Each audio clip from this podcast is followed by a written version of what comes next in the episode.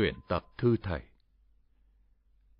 Lời nói đầu Năm 1973, tôi với một vài sư đệ từ Phật học viện Phật Bảo, gia định Sài Gòn, nay là quận Tân Bình, thành phố Hồ Chí Minh, cùng nhau đi tìm một nơi núi rừng thanh vắng tại Lăng Cô, Thừa Thiên Huế, lập một am tranh để tĩnh thiền quán. Đó là chùa Huyền Không của một thời dĩ vãng. Ở đây, ngoài những giờ lao tác để sống tự túc, chúng tôi nghiền ngẫm kinh sách Phật giáo Nguyên Thủy, Phật giáo phát triển, tưởng một số tôn giáo khác và ít nhiều triết thuyết Đông Tây Kim Cổ mà chúng tôi thích nhất là dịch lý, lạc tử đạo đức kinh và phân tâm học của phương Tây hiện đại. Kiến thức từ học đường không đủ làm hành trang cho một đời sống tâm linh phong phú. Nên chúng tôi phải tự mầy mò, nghiên cứu, học hỏi thêm từ kinh sách và từ chính cuộc sống đầy thăng trầm đa diện này.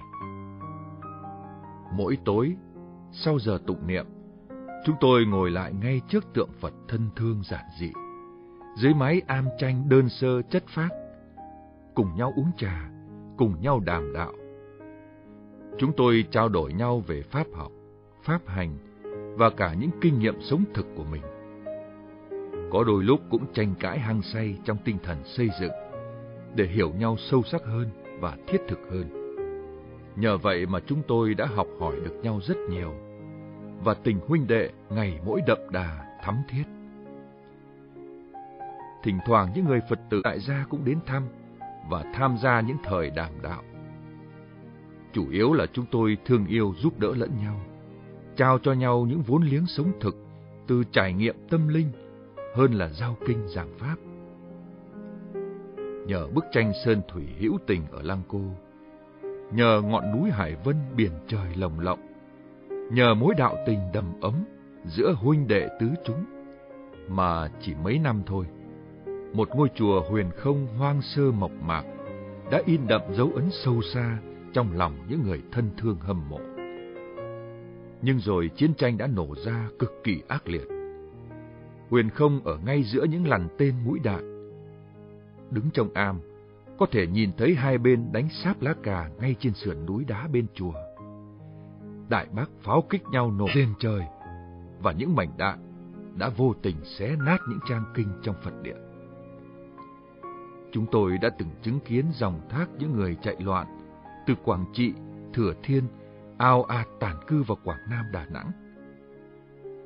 Đó là những ngày cuối cùng của cuộc chiến tranh phân đôi đất nước. Đến năm 1978, vì đèo Hải Vân là vị trí chiến lược, nên chùa Huyền Không đã phải ra đi. Nay là Huyền Không Sơn Trung, ở thôn Nham Biểu, và Huyền Không Sơn Thượng, ở núi Triều Sơn Phương, Đồng Trầm, Hương Hồ, Thừa Thiên Huế. Từ đó chúng tôi chia tay mỗi người một nẻo. Và cũng từ đó, những lá thư thân thương đã trở thành nhịp cầu nối lại đạo tình huyền không muôn thuở. Nhờ các đồng đạo tin tưởng, nên mỗi lần có gì khó khăn bức xúc, họ đều biên thư sự và xin một vài lời khuyên nhủ, sách tấn. Nói là khuyên nhủ, thực ra tôi chỉ muốn chia sẻ bài học khắc nghiệt từ cuộc đời mà những người đồng đạo thân thương đang giáp mặt. Khi lắng nghe họ bộc bạch tâm sự, khi cảm nhận những nỗi niềm băn khoăn chua xót với họ, thực ra tôi đã học được từ họ rất nhiều. Nên chúng tôi chỉ cần chia sẻ, chỉ cần cảm thông với nhau, để có đủ can đảm đối diện với sự thật, hơn là lẩn trốn trong những lời an ủi, khuyên răn cao xa mình chiết. Những lá thư mà chúng tôi gửi cho nhau chỉ mong làm nhẹ đi những bức bối lo âu, trong khi đang phải gánh chịu những hiểm nguy, phiền lụy giữa cuộc đời. Điều quan trọng không phải là chúng ta có giúp nhau thoát được những cảnh nguy khốn, hiểm nghèo hay không, mà là chúng ta đã cùng nhau học được điều gì trong đó. Nếu chúng ta xem phiền não khổ đau là bài học giác ngộ, thì mọi não khổ đau sẽ trở nên nhẹ nhàng, dễ chịu và quả thật là vô cùng kỳ diệu, nhiệm màu. Sống nhẹ nhàng, thanh thoát giữa những khổ đau và ung dung tự tại trong những buộc ràng chính là bí quyết của một người sống đạo. Tổ đình Biểu Long Mùa an cư Phật lịch 2550 Tỷ kheo viên minh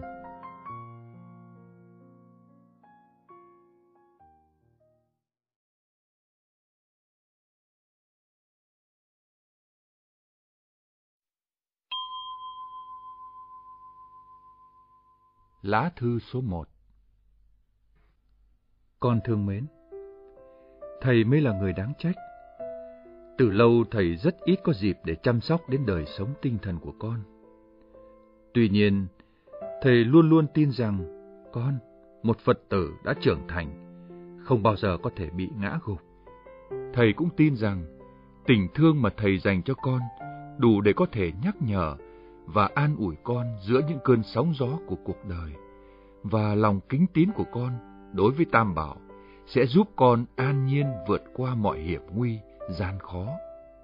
Con biết không, thầy nói điều này con đừng buồn. Khi đọc thư con, thầy vô cùng xúc động, nhưng thầy đã cười.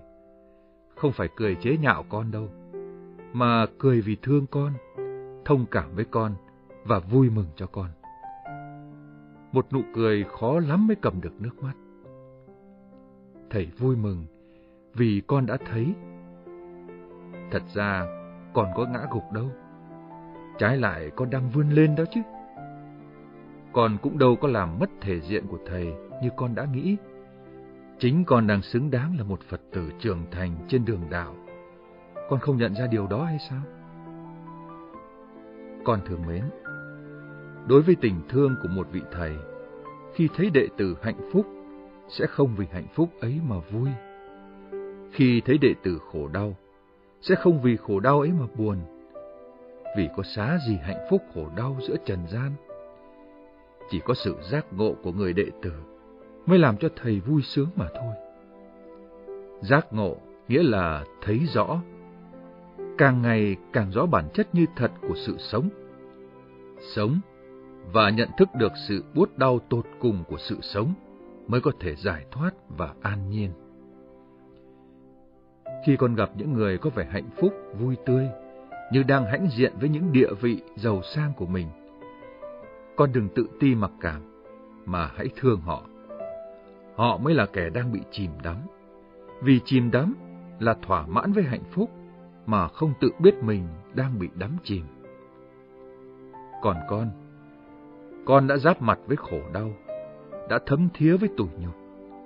Nhờ vậy con đã tận mắt nhìn nó và thấy rõ mặt mũi nó ra sao. Và nhờ vậy con mới phát hiện được chân tướng ẩn núp đằng sau hạnh phúc và đau khổ. Như thế con đang bước những bước chính xác trên đường giác ngộ. Đang đối diện với bộ mặt thật của cuộc đời mà Đức Phật đã từng khai thị trong bốn sự thật vi diệu đừng lùi bước.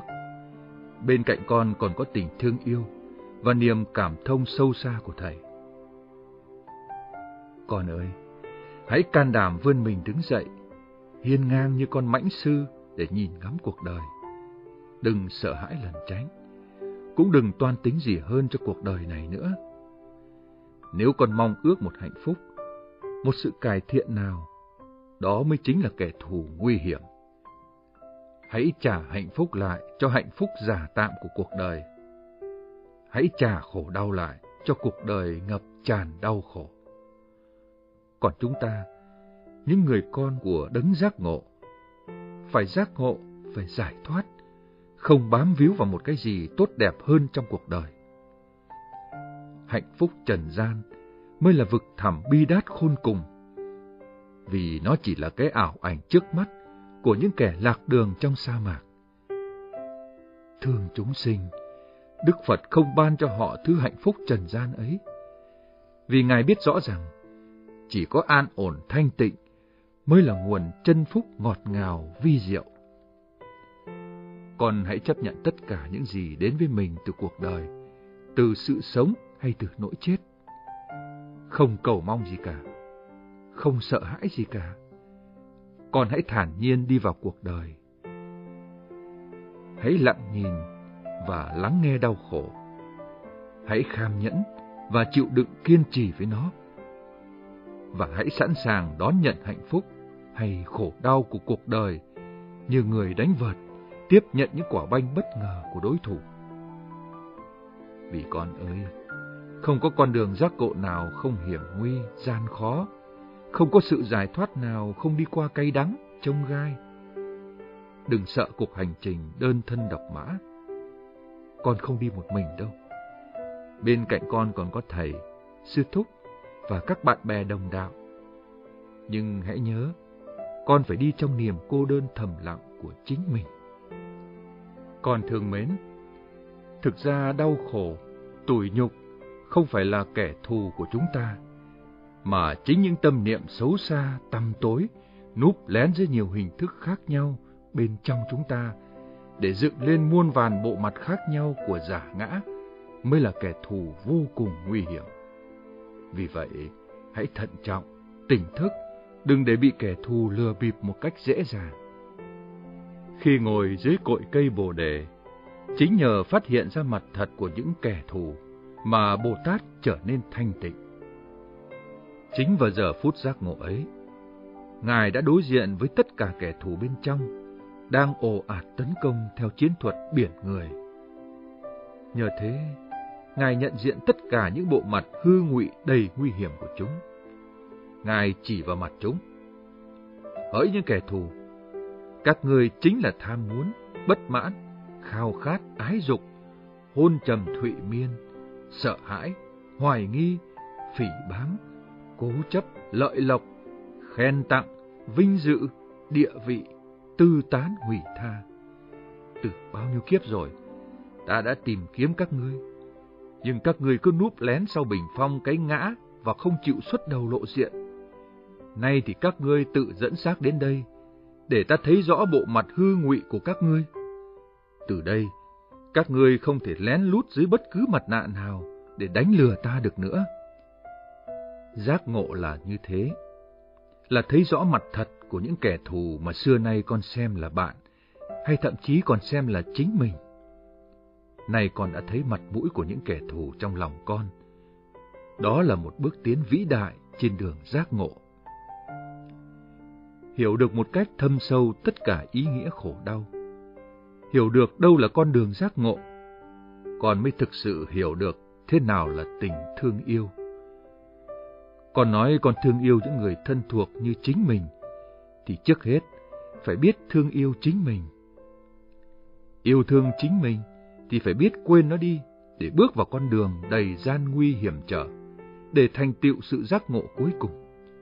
Như thế, khi yêu thương người thân thuộc, Sao con lại ao ước cho họ được những hạnh phúc thế gian? Yêu thương họ, con hãy tập có nụ cười khi thấy họ đang đối đầu với đau khổ. Vì chỉ ở đó, họ mới thấy ra đường vào giải thoát. Nhất định, sự giải thoát mới là hạnh phúc cuối cùng.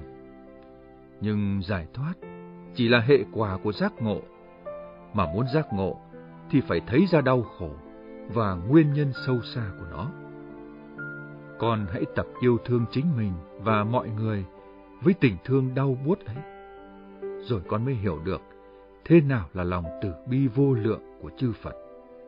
Phải dũng cảm lên, con mới có được tình thương như thế. Thiếu dũng và trí, tình thương chỉ là phản ánh của lòng ích kỷ, là khóc than bi lụy, là luyến ái buộc gian. Với tình thương đầy hệ lụy như thế, ta chỉ tự ràng buộc chính mình và tha nhân vào trong vòng lao lung đau khổ. Chẳng khác nào một người yêu chim, bắt nó nhốt trong cái lồng vàng son của hắn. Tình thương như thế đã trở thành tù ngục. Ở đâu có ngục tù, ở đó tự do ngộp thở. Thiếu tự do và sáng tạo, thì cánh cửa giác ngộ đã khóa chặt mất rồi. Con ơi, uống nữa là tình thương đầy toan tính lợi dụng và lừa lọc, thì chỉ đưa con người rơi sâu vào hố thẳm buồn nhơ, phải không con? Trở lại với sự thật xót đau của cuộc đời, ở đó sẽ là môi trường thích hợp cho con phát triển tình thương, một tình thương vô ngại, đủ để hỗ trợ cho hành trình giác ngộ giải thoát. Cuối cùng, thầy chép cho con một đoạn trong Luận Bảo Vương Tam Muội để giúp con can đảm tiến lên trên đường tu tập. Đức Phật thiết lập chánh pháp, lấy bệnh khổ làm thuốc hay, lấy hoạn nạn làm thành công, lấy gai góc làm giải thoát, lấy ma quân làm đạo bạn, lấy khó khăn làm sự tác thành, lấy bạn tệ bạc làm người giúp đỡ, lấy kẻ chống nghịch làm người giao du, lấy sự thi ân làm đôi dép bỏ, lấy xả lợi làm vinh hoa, lấy oan ức làm đà tiến thủ. Thế nên ở trong chướng ngại mà vượt qua tất cả. Đức Thế Tôn được giác ngộ chính trong mọi sự chướng ngại. Angulimala hành hung, để Devadatta khuấy phá, mà Đức Phật giáo hóa cho thành đạo tất cả. Như vậy há không phải sự tác nghịch là sự tác thành, mà sự khuấy phá là sự giúp đỡ cho ta đó sao? Còn thương mến, còn hãy hành động như những người Phật tử đã trưởng thành, không tự ti mặc cảm, không rụt rè yếu đuối. Và nếu cần, con có quyền hãnh diện mình là người con Phật. Nói thế không có nghĩa là tự tôn, mà chỉ để tự tin ở chính mình trên hành trình giác ngộ. Thầy cầu chúc cho con có thừa dũng mãnh để vượt qua mọi gian nguy với những bước chân thênh thang vô ngại giữa không thời gian biến ảo vô thường. Hãy lắng nghe bước chân, bước chân qua thời gian, thời gian vô sở trụ, chân bước hề thênh thang.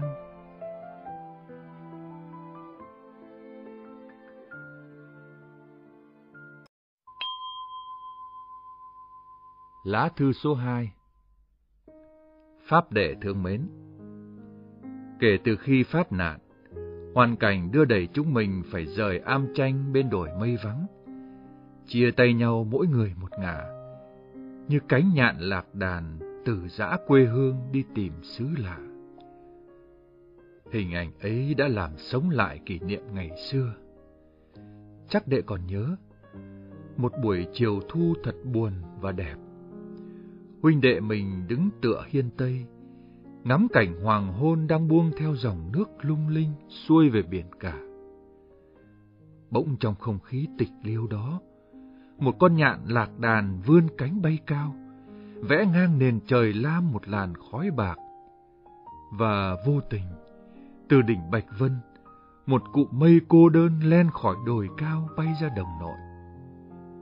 Lúc đó huỳnh chợt nhớ đến câu thơ Lạc hà cô vụ tể phi, thu thủy trường thiên nhất sắc.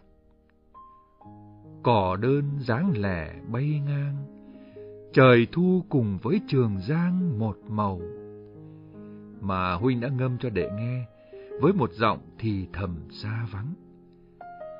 Lời thơ dì rào len trong từng đầu cây ngọn cỏ, ve vuốt đám rêu xanh trên bờ vách đá. Lúc díu dít, líu lo cùng chim hót gọi đàn, khi biệt tích vô thanh theo gió chiều thoang thoảng. Rồi bỗng ẩm ý thét vang cuối gành sóng vỗ, cho đến khi tan dần vào hư không vô tận của buổi chiều tà. Chỉ còn nghe ngọn lá vàng rơi lặng lẽ trên lối vào am vắng. Bất chợt ngày tháng ngừng trôi, không gian bất động. Nhiên, khứ lai hề, thiên thu giả mộng. Pháp đệ thương mến, bây giờ những kỷ niệm êm đềm xa xưa đã trôi theo dòng suối và xô đẩy chúng ta vào giữa dòng định mệnh của cuộc đời chìm nổi. Bỗng đầu chạy thấy mình đã mang kiếp nhạt lạc, mây trôi tự bao giờ, để cho cô đơn theo dõi mỏi thân này, bơ vơ hoa nắng cùng mây trắng, ủ trọn hồn ta giấc ngủ say. Nhưng trong giấc ngủ cô đơn ấy, Huỳnh đã tìm ra được ý nghĩa nhiệm màu của sự ra đi và trở lại. Để có biết chăng, làm kiếp mây trôi chính là đánh mất quê hương, đi vào viễn mộng, để rồi bị cuốn trôi trong bầu trời huyễn hóa của cõi phù sinh. Nhưng làm kiếp mây trôi cũng có nghĩa là dã từ thế giới mây mưa, cô thân vạn lý trên đường tìm về tự tánh, rồi giải thể chính mình trong biển huyền không, chân như vắng lặng. Cố thường vô dục dĩ quan kỳ diệu, thường hữu dục dĩ quan kỳ kiếu. Thử lưỡng giả đồng, xuất nhi dị danh, đồng vị chi huyền, huyền chi hiệu huyền, chúng diệu chi môn. Lão Tử Đạo Đức Kinh ra đi hay trở lại, tất cả chỉ có bấy nhiêu. Trở lại hay ra đi, muôn đời là ảo mộng. Cho nên, Niết bàn sinh tử thị không hoa là vậy. Nhưng dù với ý nghĩa nào đi nữa, đã dẫn thân làm kiếp phù vân, thì phải sẵn sàng chịu đựng vùi dập giữa muôn ngàn rông tố bão bùng. Có mong chi tìm được giây phút trời yên biển lặng, phải không đệ? Kiếp phiêu du của chúng ta trong cuộc đời đau khổ này không thể nào khác được.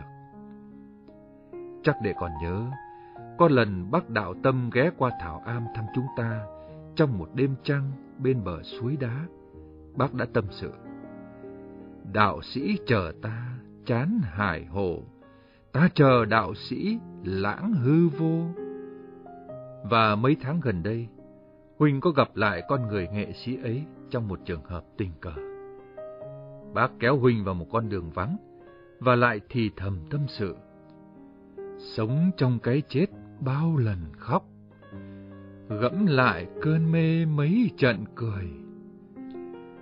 Giọng nói nửa như trầm buồn, nửa như hài hước của bác, chứng tỏ bác đã gặt hái ít nhiều khổ đau trong cuộc đời hồ hải. Rồi bác siết chặt tay huynh, từ giã, không quên ngoái lại, xin cứ đợi chờ. Với một nụ cười tự tin đượm mùi chua chát của một con người từng ra vào sóng gió. Thế là bác lại tiếp tục ra đi theo tiếng gọi hải hồ muôn đời của bác. Huynh đứng trông theo bước chân của bác xa dần, mà tự nghĩ, không biết bác đang đi vào viễn mộng hay đang tìm lại đường về. Bỗng huỳnh nhớ tới bài thơ của đoàn khuê và ngâm khẽ.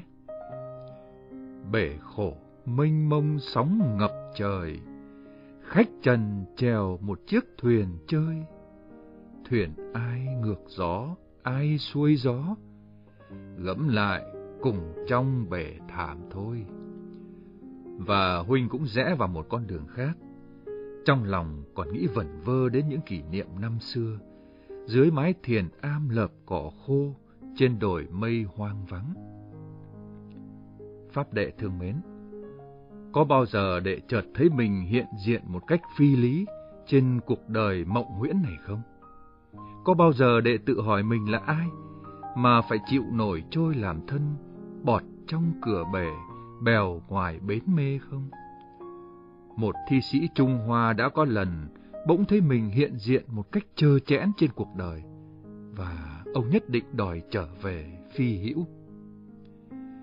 Tích ngã vị sinh thời, minh minh vô sở chi, thiên không hốt sinh ngã, sinh ngã phục hà vi. Vô y sử ngã hàn vô phạn sử ngã cơ hoàn nhĩ thiên sinh ngã, hoàn ngã vị sinh thời. Huỳnh xin tạm dịch. Xưa khi mộng chửa vào đời, thanh thang mờ mịt đất trời nào hay? Hốt hề hóa hiện thân này, không chung vô cớ hiền bày mà ra. Áo cơm làm kiếp người ta, gót chân trần thế âu là cuộc chơi. Cái tôi hoàn lại đất trời trả tôi mặt mũi muôn đời chưa sinh. Như thế có phải là nhà thơ họ phạm đã ngao ngán mộng phiêu du hay không còn kham nổi cuộc đời khổ ái?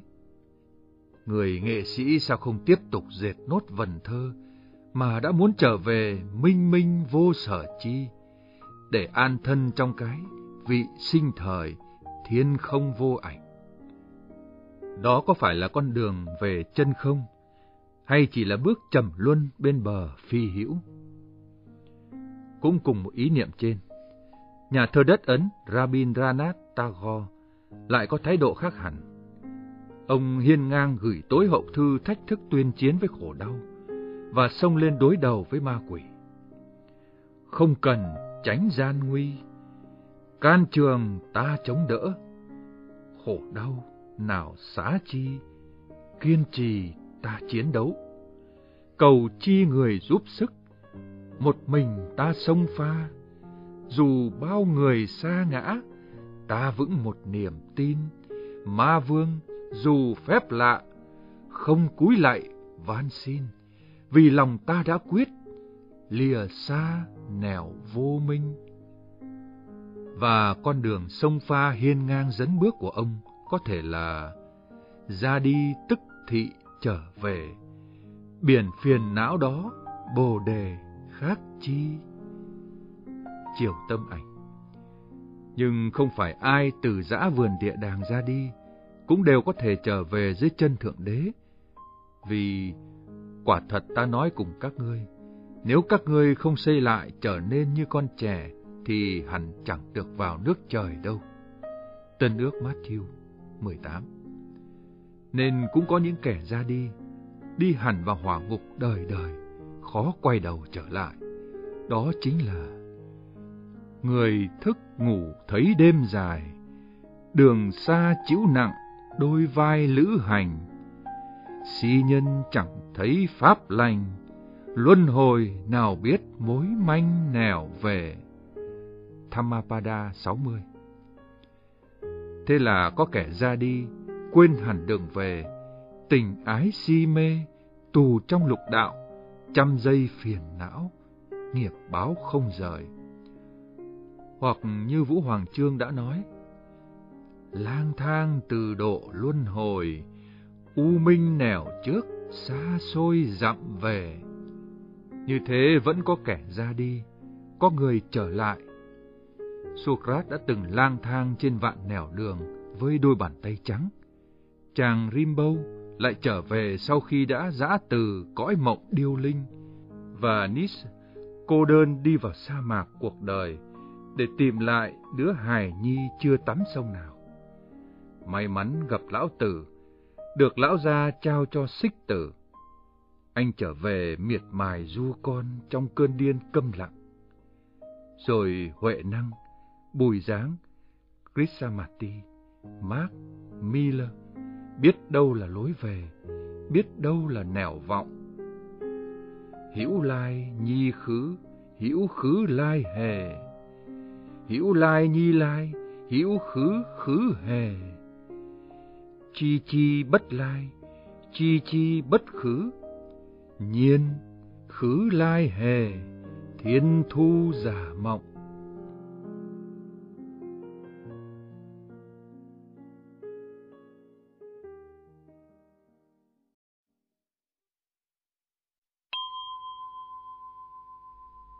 Lá thư số 3 Con Đã lâu không nhận được thư con Thầy nghĩ là con đã trở lại bình thường. Trở lại bình thường. Thầy nói đây không phải theo nghĩa thông thường, mà là bình thường tâm thị đạo. Than ôi! Chúng sinh ít ai có thể trở lại bình thường, vì họ hoặc là đã quá tầm thường, quá bất thường, hay quá phi thường. Người tầm thường là người bị cuộc sống cuốn trôi như một kẻ vong thân, buông mình theo dòng sông nghiệp mệnh. Người bất thường là người bị phong ba của cuộc đời quẳng lên bờ sự sống, nằm dẫy chết chờ ngọn thủy triều lôi trở lại dòng sông. Còn người phi thường muốn với lên cao, bay bổng khỏi thực tại khổ đau của cuộc sống, muốn chắp cánh tung bay, vượt xa sự thế, cho đến ngày kia, cánh mỏi, sức mòn lại rơi trở về phong ba nghiệp mệnh. Chúng sanh thường là một trong ba hạng người trên. hoặc là cả ba cùng làm chủ họ, thế thì biết làm sao trở lại bình thường. Con ạ, thầy biết con đã từng là kẻ tầm thường, rồi có khi bất thường, và bấy lâu nay, từ khi gặp đạo, con lại mang thêm mộng ước phi thường. Con tưởng có thể vùng vẫy ra khỏi quá khứ, con tưởng có thể hướng đến một tương lai trên giải đất bình an, và con băn khoăn tự nghĩ, biết bao giờ mình mới được bình an, hoặc tỏ ra khẳng khái, ta nhất định phải đạt được bình an. Nhưng bằng cách ấy, con đã vô tình đánh mất cái bình an thường tại, mà thầy gọi là cái bình thường, cái đang là, cái đương như muôn thuở của chính mình. Con ơi, sao con lại cứ mãi bỏ rơi cái bình an muôn thuở của con, để đuổi bắt cái sẽ là, hoặc cái bình an lý tưởng xa xăm?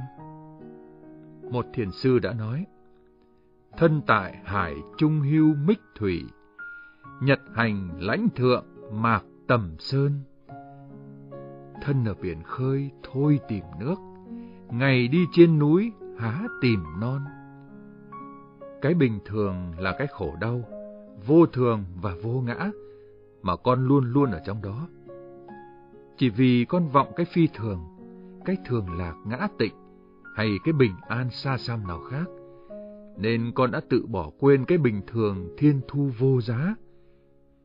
Cũng như một người đãng trí, cầm ngọn đèn đi tìm ngọn đèn ấy, tìm mãi không gặp, mà thật ra ngọn đèn nằm sẵn trong tay chưa rời nửa phút. Trở lại bình thường, không phải là có đi có lại, mà con chỉ cần xả ly cái viễn vọng phi thường, chỉ cần buông tay một lần dứt khoát, thế là xong. Nhưng buông tay để trở lại cái bình thường, chứ không phải buông xuôi theo cái tầm thường, nghĩa là làm sao con không bị cuốn trôi trong dòng nghiệp mệnh. Chắc con còn nhớ công án con cá mà thầy cho con lúc trước. Tại sao cá không bị cuốn trôi theo dòng nước? Tại sao cá không bị quăng bỏ lên bờ? Tại sao cá không biến thành rồng để bay bổng lên mây? Chỉ vì cá biết bơi lội, bơi lội trong chính dòng nước bình thường muôn đời của nó. Con tưởng người giác ngộ ra khỏi cái bình thường sao? Không, họ chỉ ra ngoài cái tầm thường, cái bất thường và cái phi thường.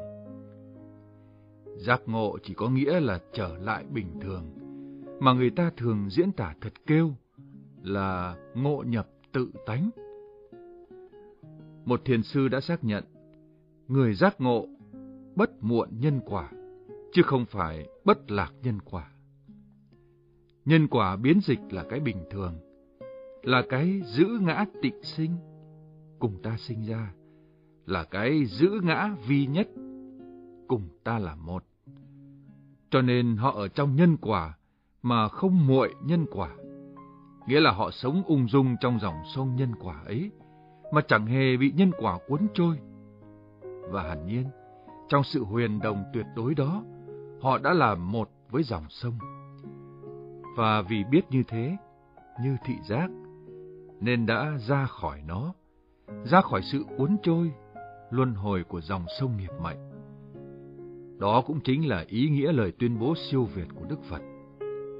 Không dừng lại, không bước tới Như Lai thoát khỏi bộc lưu. Nếu con có đọc Kinh Kim Cang, thì con nên hiểu chữ thoát khỏi theo lối biện chứng này. Thoát khỏi mà không thoát khỏi nên gọi là thoát khỏi. Nếu không thế thì thoát khỏi chỉ là cơn đại mộng của loài người. Đại mộng ấy đã chi phối hầu hết sinh hoạt của họ, đã hóa hiện ảo thuật trong toàn bộ những thăng trầm, khủng hoảng, phân hóa, chiến tranh của con người mệnh danh là linh ư vạn vật. Ôi tự do, chính mi là ngục tù ràng buộc con người. Ôi giải đất bình an, chính mi là bãi chiến trường bốc đầy khói lửa. Hãy tỉnh ngộ, hãy dừng chân. Tiếng thét sư tử vương ấy đã từng đánh thức Angulimala giữa giấc chiêm bao của kẻ mộng thấy phi thường. Không thể có tự do nào khác, không thể có hạnh phúc nào hơn ngoài cái bình thường muôn thuở. Vậy chỉ còn một lối thoát duy nhất. Thầy xin mở cho con. Tự do là ung dung trong ràng buộc. Hạnh phúc là tự tại giữa khổ đau. Đúng thế. Vui buồn, được mất, hơn thua, xấu tốt là bản chất của cái bình thường. Nếu con chỉ để một thoáng phân vân lựa chọn là hỏng hết rồi. Nhưng vì sao người ta không kham nổi với cái bình thường? Đức Phật trả lời, chính vì vọng tưởng, tham, sân si. Sống tầm thường là biểu hiện của si mê. Sống bất thường là biểu hiện của sân hận. Sống phi thường là biểu hiện của tham lam. Và ở đâu có si, ở đó có tham sân. Ở đâu có sân, ở đó có si tham. Ở đâu có tham, ở đó có sân si. Tham, sân si là những ảo ảnh biến hiện khó lường, đổi thay không dứt. Chúng là trùng trùng duyên khởi, trên cái trùng trùng duyên khởi là khổ đau chồng chất trên khổ đau, là chi kiến che mờ chi kiến. Bởi vậy, duyên khởi, khổ đau, chi kiến đã bị xuyên tạc, đã mất bình thường.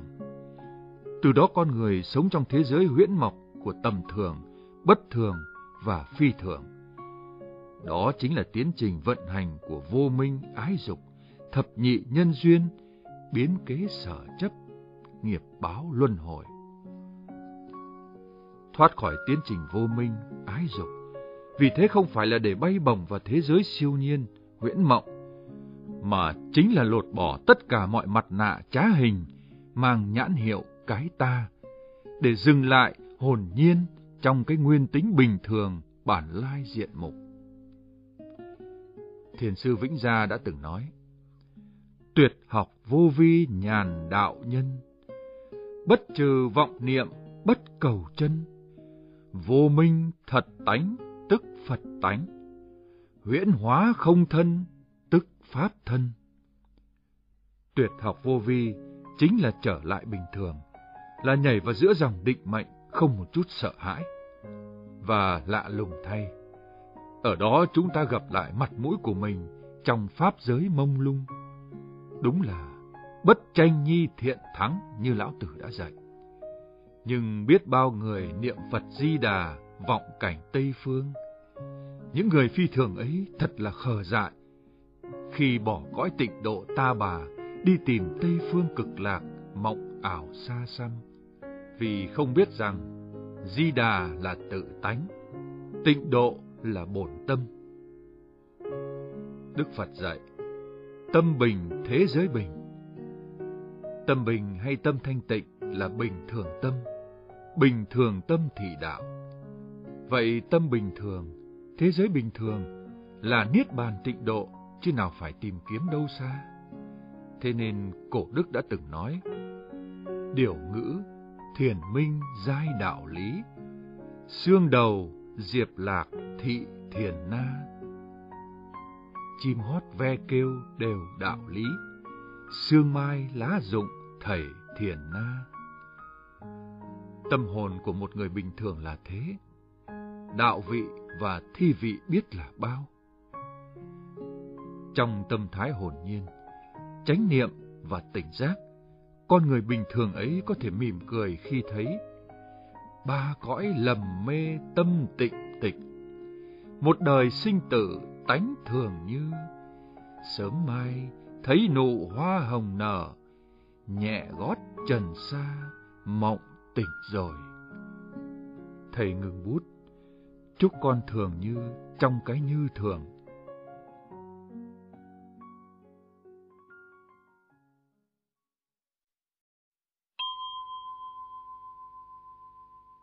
Lá thư số 4 Các con thương mến Nhiều lần định viết thư cho các con, nhưng thầy lại bận một vài công việc nên cứ trì hoãn hoài.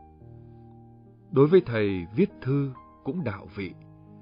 Phải viết trong một lúc nào tâm hồn thanh thản, thời giờ rảnh rang. Bởi tướng tự tâm sinh, nên nếu tâm đang bận rộn, thời giờ eo hẹp, e rằng lời lẽ cũng không chở được đạo, phải không các con?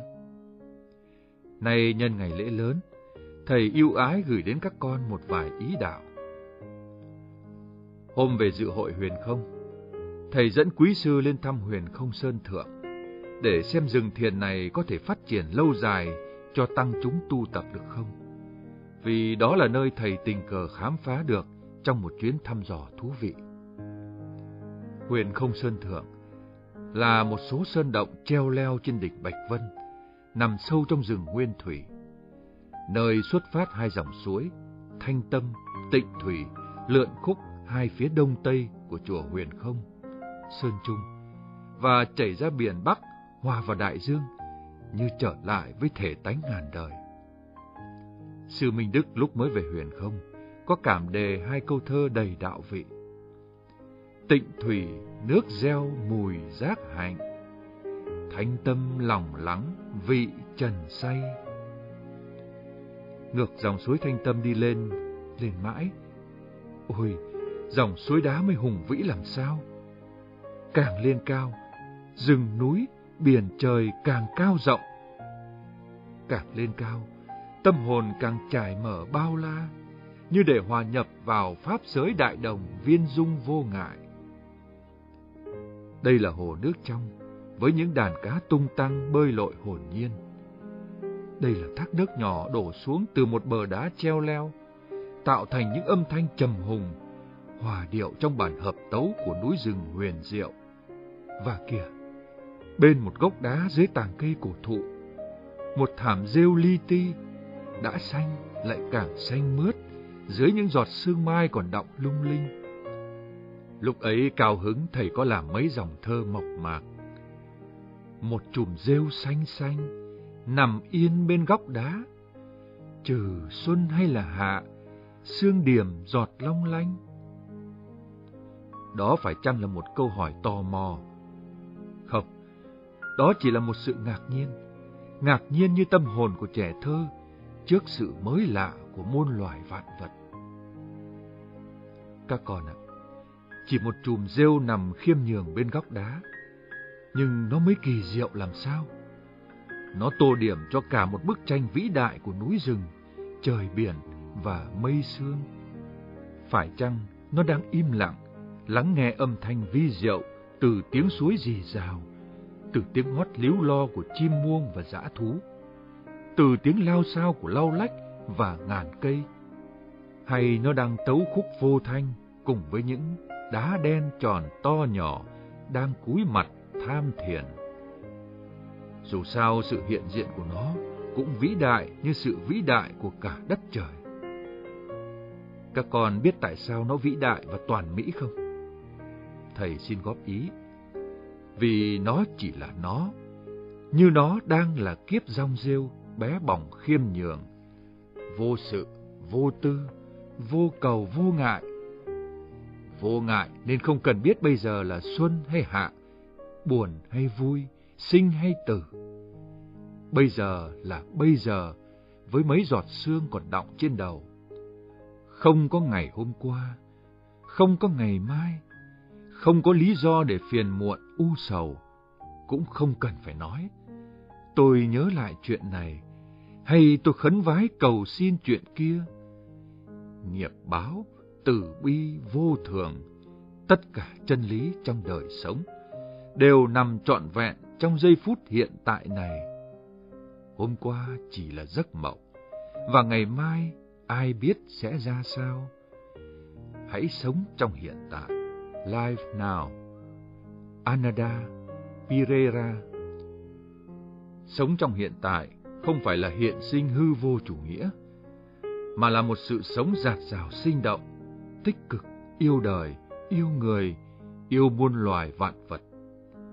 Sống trong hiện tại với tâm hồn thanh khiết, vắng lặng, hồn nhiên. Sống trong hiện tại với tâm tư cởi mở, viên dung vô trước sống trong hiện tại, như thế mới có thể giúp đời, giúp người, hy sinh xả kỷ. Sống trong hiện tại là quên mình đi để trả mình về vĩnh cửu. Sống trong hiện tại là để cho sự sống tự nó vận hành, sống động và trôi chảy trong suối nguồn luân lưu vô ngại của vạn pháp là thể nhập đại đồng. Sống trong hiện tại là sinh tử sự hề mạc tư mạc vấn, kim cổ vị tằng hữu cá bất như. Vì sinh tử chính là sự sống ngàn đời vô sinh bất diệt, nên trong sinh tử ấy, nào còn có không gian và thời gian, chỉ có hiện tại, hiện tại không ngừng. Sống trong hiện tại là sống hồn nhiên như trẻ thơ, như sư thúc nói, ôi hải nhi, ôi ngạc nhiên. Ngạc nhiên nghĩa là tiếp nhận mọi sự, mọi vật một cách mới mẻ, không qua lăng kính của ngôn ngữ, tư dục và quan niệm. Một đóa hoa tự nó là một sự sống độc đáo, vô cùng sinh động. Mặc cho ta gọi nó là hoa hồng, hoa cúc, mặc cho ta đam mê hay chán ghét, mặc cho ta gán cho nó cái đẹp dưới một quan niệm thẩm mỹ thế nào, thì đóa hoa kia vẫn là một đóa hoa như nó đang là hồn nhiên tự tại. Chính ngôn ngữ, tình cảm và quan niệm của ta làm cho tâm tư ta thêm u ám, não phiền mà thôi, phải không các con? Tất cả âm thanh, sắc tướng, vân vân đều ở trong dòng trôi chảy của sự sống.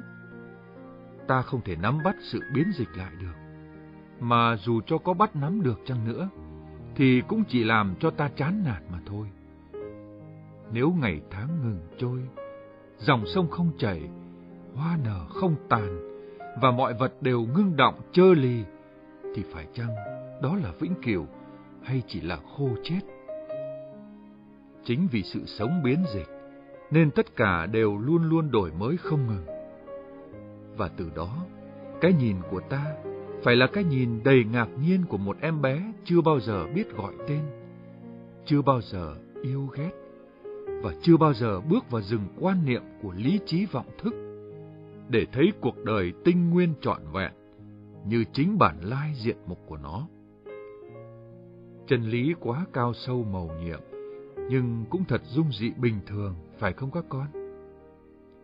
Chúc các con một mùa Phật đàn đầy đạo vị.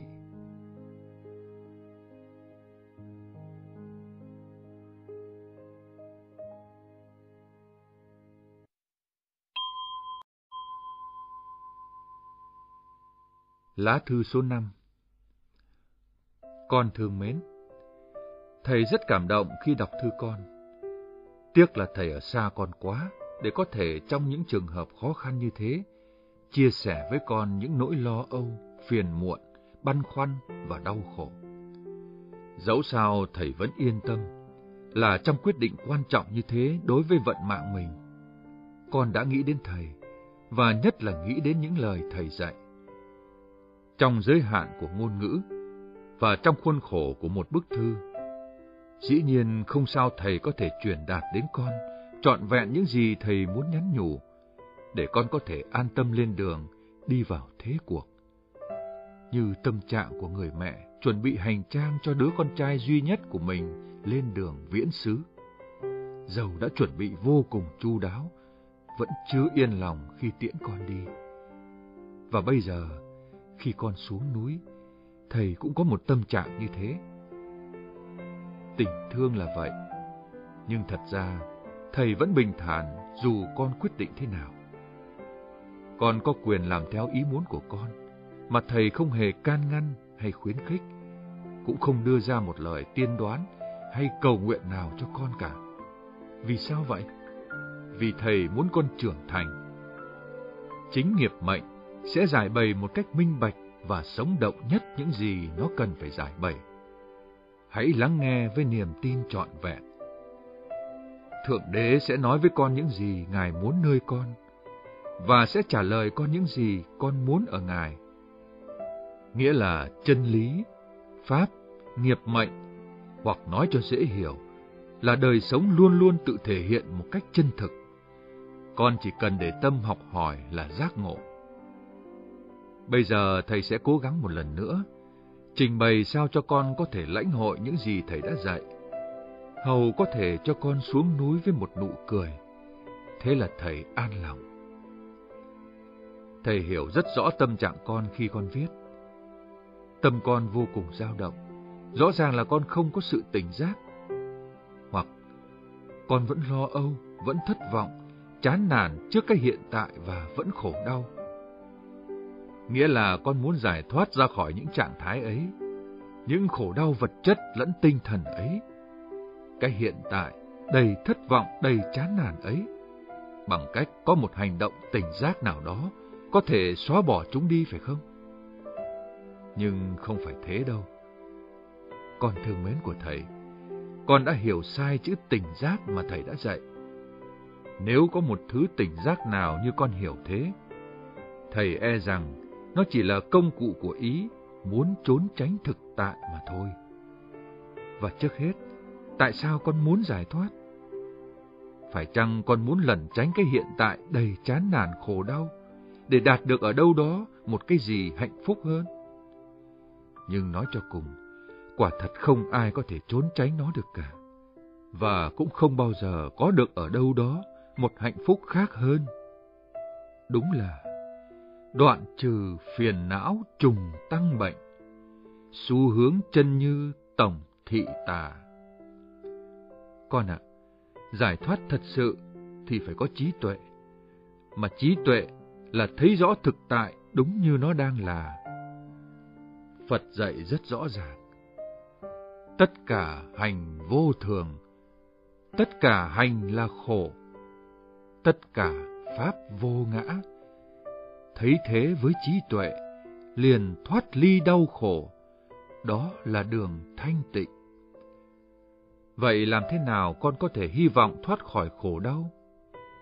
Khi bản chất các hành là đau khổ, khi ba cõi bất an y như nhà lửa, và khi con không thật sự giáp mặt với thực tại khổ đau bằng cái nhìn trí tuệ, mà chỉ lo toan lẩn tránh hay tìm cầu một hạnh phúc nào khác trên thế gian. Nói thế không phải là đành chấp nhận đau khổ một cách bi quan hay đầu hàng khổ lụy. Vì thực ra vẫn có giải thoát, nhưng không phải là giải thoát về đâu, mà là giải thoát chính mình ra khỏi vô minh ái dục để có thể thông dong tự tại giữa cuộc đời đau khổ này. Và vẫn có hạnh phúc, nhưng không phải thứ hạnh phúc loại trừ đau khổ, mà là hạnh phúc dung nhiếp khổ đau. Một paramang su khăng như Phật đã dạy. Phật dạy, an tịnh, niết bàn là hạnh phúc tuyệt đối. Cũng như ở trên Ngài dạy, Mango Visuthi là để chỉ một sự im lặng tuyệt đối trước tất cả mọi nỗi khổ đau trong cuộc đời. Sự im lặng dung thông được tất cả mọi trạng thái mâu thuẫn hay hỗ tương của đời sống, chứ không phải là một trạng thái bất động của cơn thiền định xuất thần như biết bao người ngộ nhận. Im lặng tuyệt đối cũng là bát nhã, trí tuệ, viên chiếu, viên minh, tánh giác, vân vân. Qua đó, các pháp tự thể hiện một cách chân thật, sống động. Và tuy rằng tướng của các hành, các pháp là vô thường, khổ, vô ngã, nhưng im lặng tuyệt đối của trí tuệ vẫn viên dung vô ngại. Đó chính là hạnh phúc, là giải thoát. Ngoài ra không còn một hạnh phúc giải thoát nào hơn. Thầy muốn nói, nếu có một sự giải thoát nào từ chối sự hiện hữu của vô thường, khổ, vô ngã, thì đó là một sự giải thoát tạo nên càng thêm nhiều mâu thuẫn và khổ đau. Là một sự giải thoát giả tạo do chính bản ngã dựng lên mà thôi. Để thầy kể cho con nghe câu chuyện vi tiếu này. Một thiền sinh bực mình về chuyện gì đó xảy ra trong viện với các thiền sinh khác. Đến than phiền với thiền sư. Sư nói, chuyện như thế mà con không đương nổi sao? Thưa thầy, con thà đương sự giải thoát, chứ không thà đương cái chuyện bực mình đó. Sư ôn tồn nói, Thôi, bỏ qua cái giải thoát của con đi. Giải thoát thật sự thì vạn pháp còn đương nổi, huống là một chuyện bực mình. Con thương mến, bây giờ trở lại vấn đề tỉnh giác. Khi con thấy đây là dao động, đây là lo âu, đây là thất vọng, đây là chán nản, đây là khổ đau, là tự nhiên con đã tỉnh giác rồi đó. Nhưng vì con chưa thấy được giá trị của tỉnh giác một cách vô tâm như thế, nên con lại xen vào đó, ý muốn giải thoát. Thế là con đã đánh mất sự trong sáng vô tâm của vai trò tỉnh giác đích thực. Ý muốn giải thoát, biến tỉnh giác thành dụng cụ, và như thế làm gia tăng mâu thuẫn, trồng chất vô minh, trong khi tỉnh giác tự nó đã là cứu cánh rồi con ạ. Thầy quả quyết, nếu con dẹp đi ý muốn giải thoát, trốn tránh thực tại, con sẽ phục hồi được nguyên tính của tỉnh giác, và nó sẽ giúp con thấy các pháp như thực trong im lặng tuyệt đối. Và con sẽ không ngờ, đó lại chính là giải thoát đích thực, là mục đích có sẵn rồi, nào phải vọng xa xôi, dặm trình thóng rong bước, hoa trắng nở ven đồi. Thật vậy, có ai ngờ tất cả đang ở nơi thanh tịnh. Chỉ vì vô minh, ái dục vọng động dấy lên, để rồi chỉ thấy đâu đâu cũng là luân hồi đau khổ. Phật dạy trong Diga Nikaya, một khi đã thanh tịnh thì thấy tất cả các pháp đều là thanh tịnh. Vậy hãy coi chừng ý muốn giải thoát, lẩn tránh, là cái vọng động giấy sinh làm mất thực tánh của các pháp đang vận hành. Khi được hỏi, có cần ước muốn giải thoát mới được giải thoát không? Đức Phật trả lời, dầu không có ước muốn giải thoát, mà thực hành đúng vẫn giải thoát. Như thế nào là thực hành đúng? Con chỉ cần sáng suốt, định tĩnh, trong lành, để có thể thấy như thực thấy, nghe như thực nghe, xúc như thực xúc, biết như thực biết, như Đức Phật đã dạy. Một vị tỳ kheo biết mình sắp lâm chung, liền tinh tấn thực hành những lời dạy đó của Phật, và đã tự mình giác ngộ giải thoát hoàn toàn. Để thấy nghe như thực, vị ấy phải thấy nghe với im lặng tuyệt đối, phải để các pháp hiện đúng bản lai diện mục của nó, chứ không thể lẩn tránh nó được. Trong kinh chép rằng có vị giải thoát như vậy ngay trong điều kiện mù lòa, tàn tật hay bệnh hoạn liên tục. Thầy nhắc như vậy để một lần nữa xác minh rằng giải thoát không cần phải loại trừ đau khổ. Đức Phật cũng đã xác minh điều đó với một người đau khổ cùng cực là nàng Patachara, không phải diệt trừ khổ đau, mà chỉ cần diệt trừ nguyên nhân đau khổ. Trong im lặng tuyệt đối, ở đó nguyên nhân đau khổ đã bị loại trừ. Chúng ta sẽ thấy cái gì hư ngụy, tự nó hủy diệt, và cái gì chân thật sẽ tự hiển bày mà không cần phải dùng tới nhiều nỗ lực của ý chí và ước mong lần tránh nào. Con ạ, thật là giản dị nếu con có ước muốn. Con hãy lắng nghe trong im lặng tuyệt đối rằng đây là ước muốn. Nếu con có dao động, con hãy lắng nghe trong im lặng tuyệt đối. Đây là dao động. Nếu con có chán nản, con hãy lắng nghe trong im lặng tuyệt đối. Đây là chán nản. Nếu có khổ đau, con hãy lắng nghe trong im lặng tuyệt đối. Đây là khổ đau. Khi nào con như thực thấy nó phát sinh như vậy, nó an trụ như vậy, nó hủy diệt như vậy, tự nhiên con sẽ thoát ly đau khổ.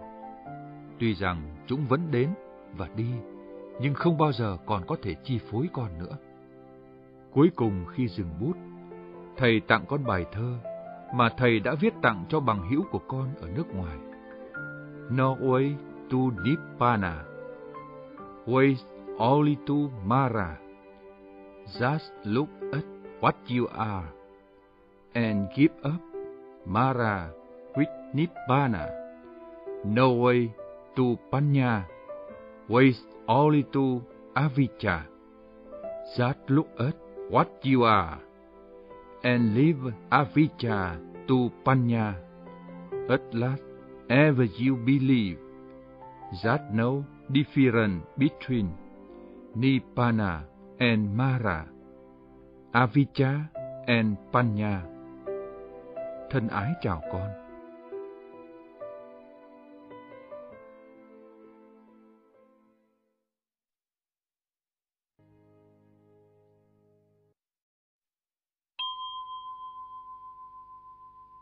Lá thư số 6 Con thương mến Tối hôm qua mẹ con và HT đem thư và ảnh của con đến cho thầy. Đó là lá thư thầy nhận được từ khi con đi. Dường như thư con không mất, mà thư thầy viết cho con thì thất lạc hết rồi. Anh chụp buồn quá. Buồn cũng phải. Nhưng cứ tuy ở chú xứ thường an lạc mới được. Ngày xưa khi con chưa biết đạo, có lẽ con đã nhập cuộc không một chút rẻ rặt. Nhưng ngày nay, sau khi con biết đạo và đã chuẩn bị cho mình một hàng rào đạo đức, thì có vẻ như con hơi lúng túng trước sự phức tạp của cuộc đời, có phải thế không? Con ạ, đó là hai cực đoan mà người ta thường vấp phải khi đối diện với cuộc đời. Nếu con tùy thuộc không một chút tỉnh thức, thì con bị cuốn trôi trong dòng thác lũ của những ảo hóa trần gian. Nhưng nếu con quá cẩn thận e dè, thì con sẽ bị bỏ rơi bên bờ cuộc sống. Đáng thương thay cho những ai lặn ngục trong biển đời, không tìm thấy đâu một phút giây tự tại. Cũng đáng thương thầy cho những ai trang bị cho mình quá nhiều giá trị để chỉ đào sâu thêm hố ngăn cách với cuộc đời. Vậy phải làm sao? Không phải làm sao cả. Mọi vấn đề chỉ giải quyết ngay chính nơi con, mà không cần thêm bớt gì nữa. Con không cần phải tập luyện yoga, thiền định hay thái cực quyền tới một mức thâm hậu nào mới khả dĩ đối với đời. Bao lâu con còn cầu viện tới một sở đắc nào, một điều kiện nào, một trang bị nào, một kiến thức nào, thì con vẫn còn hướng lại cầu huyền.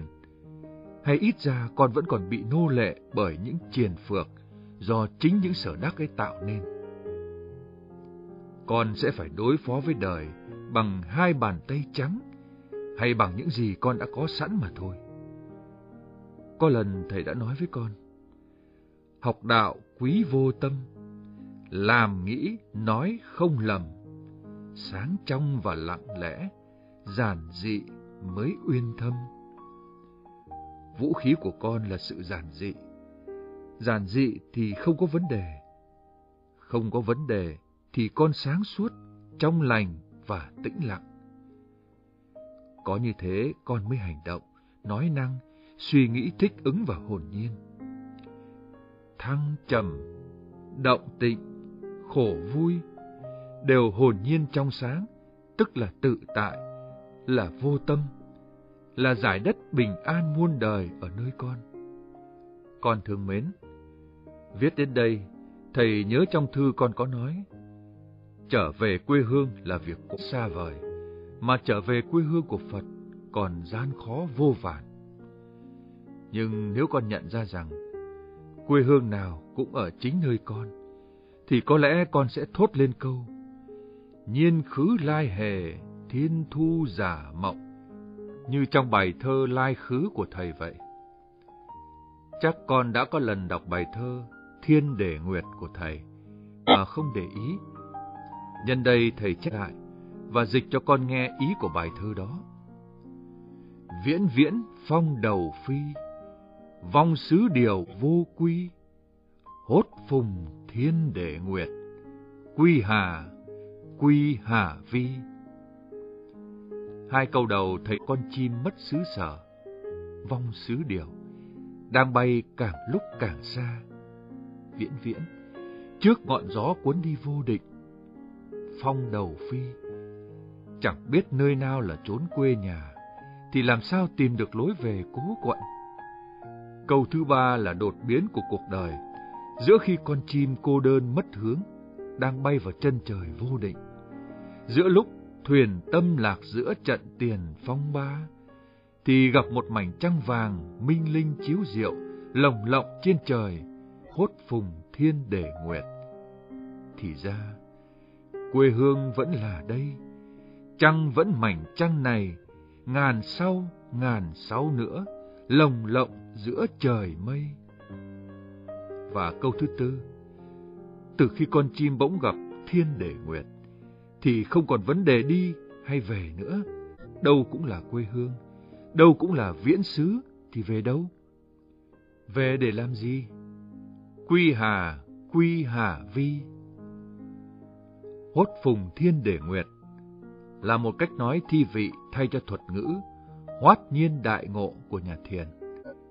Cũng như ngộ, thiên để nguyệt không thể tìm thấy ở bất cứ chân trời góc biển nào, mà chỉ tìm thấy ngay nơi chính mình, nơi mà nó vẫn muôn đời chiếu diệu. Hễ ngay đây và bây giờ, con không có vấn đề gì với thực tại hiện tiền, tức là con thấy tánh, là hốt phùng thiên để nguyệt. Niết bàn không xa, chỉ tiếc con ấy cứ mãi cố gắng đi xa Niết bàn. Quê hương của Phật là nơi gần con nhất, sao con lại phải về đâu nữa, để rồi tự thấy khó khăn trở ngại? Khi Đức Phật dạy, chớ có buông lung trí tuệ, hãy hộ trì chân đế, hãy làm cho sung mãn tuệ xà, hãy tu học tịnh tịch. Là Ngài muốn dạy chúng ta không nên vọng động, hướng ngoại, cầu huyền, không nên tìm bất cứ cái gì ở ngoài, chỉ nên thấy các pháp như thật. Chân đế, không có vấn đề gì, sung mãn huệ xả, tức nhiên tâm ta sẽ điềm đạm hư vô và trong sáng, tu học tịnh tịch. Nói thì, nhưng sự thật còn giản dị hơn nhiều. Con phải tự chứng nghiệm sự thật giản dị ấy. Thầy không có cách nào nói nhiều hơn được. Thầy ngừng bút và chúc con tự tại, vô ngại trong mọi hoàn cảnh.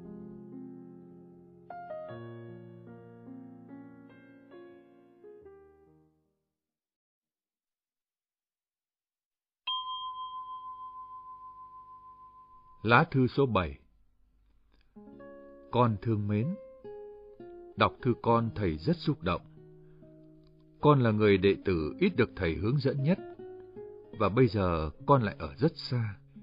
Điều kiện thư từ thật khó khăn, nên thầy không làm gì được để chia sẻ những nỗi khổ đau của con. Con người, như William Fokker đã nói, là tổng số những nỗi bất hạnh mà mỗi người phải tự đương đầu một mình. Không ai có thể gánh vác cho ai bất cứ điều gì. Vì ngay mỗi người còn chưa giải quyết được cho chính mình những bước thăng trầm mà mình phải đi qua trong cuộc đời đầy khó khăn phức tạp này. Đạo lý, tâm lý, quyền năng, sức mạnh đều vô nghĩa đối với những nỗi thống khổ của cuộc đời, của con, của thầy và của tất cả chúng sinh. Thầy cũng là người với tất cả những nỗi bất hạnh rất người.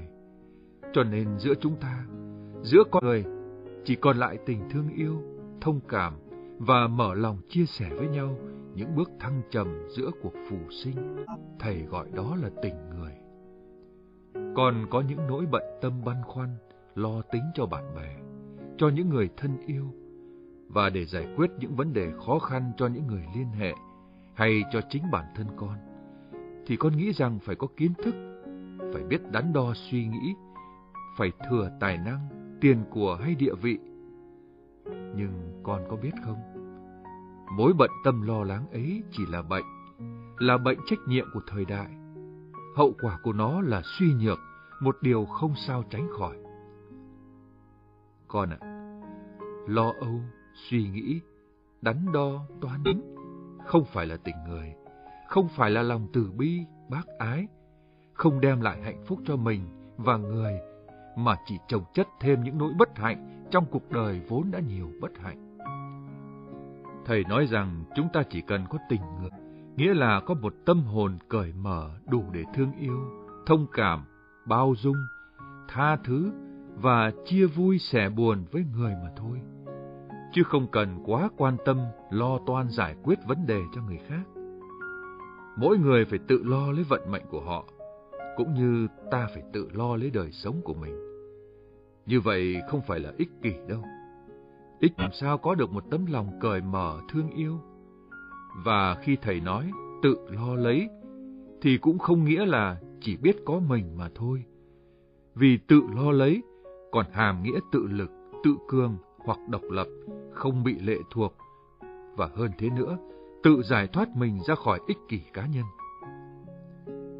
Khi con lo tính cho bạn bè, quyến thuộc, những người thân yêu hay cho chính con, cũng đều là ích kỷ cả.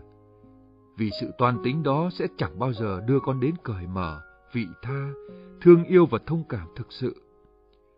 Khi nào tình thương yêu thông cảm thực sự hiện hữu, khi đó chỉ có sự tươi mát, dịu dàng, khinh an thư thái, chứ không bao giờ có căng thẳng và thở ra. Căng thẳng là triệu chứng của suy nhược, và thở ra là dấu hiệu của bệnh phổi hoặc bao tử. Nhà thương Mỹ chỉ có thể chữa cho con những bệnh trạng, chứ không thể chữa cho con nguyên nhân của bệnh. Nhưng chữa khỏi bệnh trạng này thì lại sinh ra bệnh trạng khác, và rồi rốt cuộc cũng chẳng đi đến đâu. Nếu con không biết tự chữa lấy căn nguyên của bệnh, nghĩa là tự giải thoát ra khỏi lo âu toan tính giữa cuộc đời huyễn hóa phù du. Con ạ, thầy không bi quan tiêu cực khi khuyên con nên sống giản dị, thanh thản và trong sáng với lòng mình, với cuộc đời. Vì cho đến khi đó, con mới thấy rằng mình có đầy sinh lực và nhiệt tình để có thể thực sự tích cực yêu thương và phục vụ con người. Kiến thức, tài năng, tiền của, sắc đẹp có thể không cần thiết là bao cho tình yêu thương và phục vụ. Trái lại, có khi nó còn là trở ngại nữa. Con hãy tưởng tượng một người tầm thường nhất, một cô giúp việc không có tài năng, kiến thức, của cải, sắc đẹp và địa vị gì. Nhưng nếu cô ta chất phác, thật thà, trong lành, giản dị, giàu tình yêu thương và sẵn sàng giúp đỡ, thì mọi người sẽ chọn cô ta hơn là chọn một triết gia. Có phải thế không? Không biết thầy có cổ hủ không, khi nhận xét rằng trí thức không bằng trong sáng, tài năng không bằng chân tình, tiền của không bằng thanh bạch, sắc đẹp không thục, lo tính không bằng sẵn lòng. Những điều trước phải vất vả mới tạo được, nhưng đôi khi không giải quyết được gì mà còn tai hại nữa. Trái lại những điều sau, ai cũng sẵn có, chỉ cần biết khai thác là nó trở nên phong phú ngay. Kiến thức, tài năng, bao giờ cũng chỉ là những sở đắc phiến diện, tương đối và dễ lỗi thời. Nhưng trong sáng và cởi mở, sẵn sàng thông cảm, thương yêu, tha thứ và phục vụ, thì lại là một kho tàng vô tận sẵn có nơi con. Trong sáng là cha đẻ của mọi kiến thức, và sẵn sàng là mẹ sinh của tất cả tài năng, đức hạnh. Vì vậy, con không nên chạy theo những gì phù phiếm, mà bỏ quên căn cội mạch nguồn. Con ạ, theo thầy thì trong một xã hội càng phức tạp bao nhiêu, ta lại càng phải giản dị, trong sáng bấy nhiêu, mới có thể ứng phó kịp thời sự đa đoan. đừng bị cho mình quá nhiều, để rồi chỉ thêm luống cuống trước những biến chuyển khó lường của cuộc sống vô thường ảo hóa.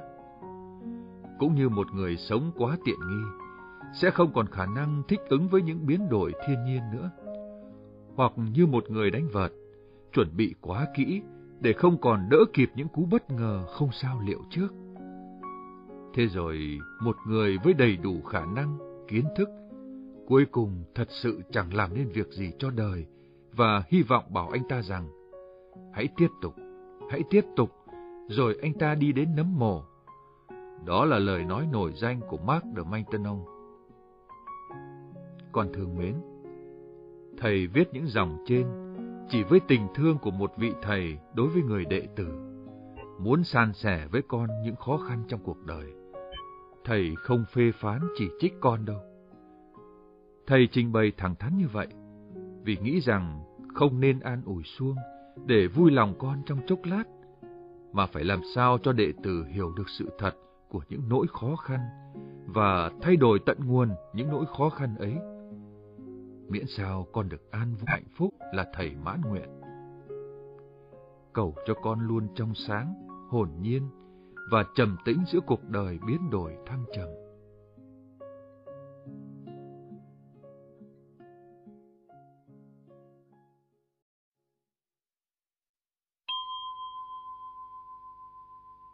Lá thư số 8 Con thương mến Hôm nay thầy vừa đi tho về, thì được HT cho đọc một lô thư của con. Trong đó có hai bức thư gửi về thầy, đề ngày 15 tháng 10 năm 1981 ở Sangi Bay và 31 tháng 10 năm 1981 tại Bát Nan. Thư đi đã chậm mà con lại đổi chỗ luôn, nên viết thư cho con mà không hy vọng con đọc được tí nào. Sợ rồi cũng như số phận những lá thư trước. Cách đây nửa tháng, thầy có nhận được thư Tê. Tê nói rất nhiều về vị sư người Anh và có nói thầy viết thư cho ông ấy. Thầy biết viết gì bây giờ? Vì cứ như Tê nói, thì vị sư ấy khá gàn. Như trước đây thầy cũng đã từng gàn với những lý lẽ vô phân biệt, bình đẳng.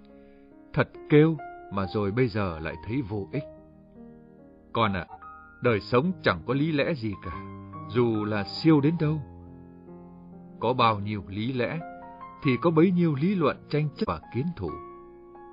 Con thấy đó, chính con đang trải qua biết bao là biến đổi, đối phó với biết bao là bất ngờ.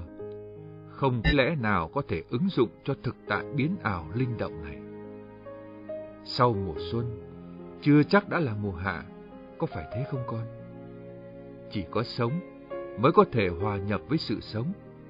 Chính vì vậy mà thầy cứ nhắc các con là chỉ nên sống với tấm lòng ở, sao cho đủ trong sáng, bình để tiếp ứng lập tức và bén nhạy với những điều mới lạ đến và đi trong đời. Hải Nhi và ngạc nhiên ảnh của con người giác ngộ, bình dị, cởi mở, trong sáng trước mọi biến đổi. Không phải lý hay sự nào có thể dung hóa được cuộc đời, mà chính là ta phải hết sức bình dị trong sáng, để huyền chi hiệu huyền với cuộc đời đa diện. Con bảo, thầy đặt pháp danh cho con là huyền chi, mà con lại thấy khó hòa đồng. Huyền đồng hay hài hòa là ở tâm hồn con, ở nơi sự trong sáng, bình dị, không nhiều tư lự lụy phiền của con. Chứ thầy đâu có bắt dự phần vào tất cả mọi sinh hoạt vô ích ở đời. Nếu con không thích lửa trại, văn nghệ, ca hát, con có quyền ngồi một mình bên bờ suối, hay tụng một thời kinh trong chùa, hay nghe mục sư giảng đạo. Đó là quyền của con, miễn là con làm việc gì hay không làm việc gì, cũng với tâm hồn trong sáng, cởi mở và hồn nhiên, thế thôi. Đừng hiểu lầm thầy mà hòa đồng vào những chuyện thị phi vô lối. Con lại hỏi thầy, vì sao con tự buộc mình vào việc học để phải chịu chấp nhận nghiệp lực xoay? Sao con lại cho việc chăm chỉ học hành, chăm chỉ làm việc là nghiệp lực xoay? Không phải vậy đâu con ạ. Nếu con chấp nhận một thái độ tiêu cực, xa lánh mọi việc học hành, phục vụ, thì con không bị nghiệp không xoay hay sao? Các thiền sư dạy rằng, thả chấp hữu còn hơn là chấp không. Còn thầy trong bài thơ cứ trèo, thầy viết, À ha, đâu cũng là biển cả, ngại chi ta chẳng trèo. Vậy có xá gì việc học hành, mà con cho là ràng buộc hay sợ nghiệp lực xoay? Con cứ học hành đi. Thầy bắt trước lời của Nietzsche để khuyên con. Hãy làm theo ý muốn của con, miễn là con có khả năng để ước muốn. Và thầy nghĩ rằng, người có khả năng để ước muốn, như khổng tử nói, tòng tâm sở dục, bất du củ, là người bình dị, trong sáng, hồn nhiên và cởi mở, là người an ổn nơi chính mình, là người sẵn sàng chấp nhận mọi sự, cũng như sẵn sàng từ bỏ mọi sự, không một chút ngại ngùng. Nếu con được như vậy, thầy xin tặng con bài thơ này. Nếu mai mốt còn vào gia sinh tử, bước thăng trầm đâu xá kể nguy nan. Nếu giờ đây vẫy tay chào cuộc lữ, cát bụi này xin trả lại trần gian. Thân ái chào anh.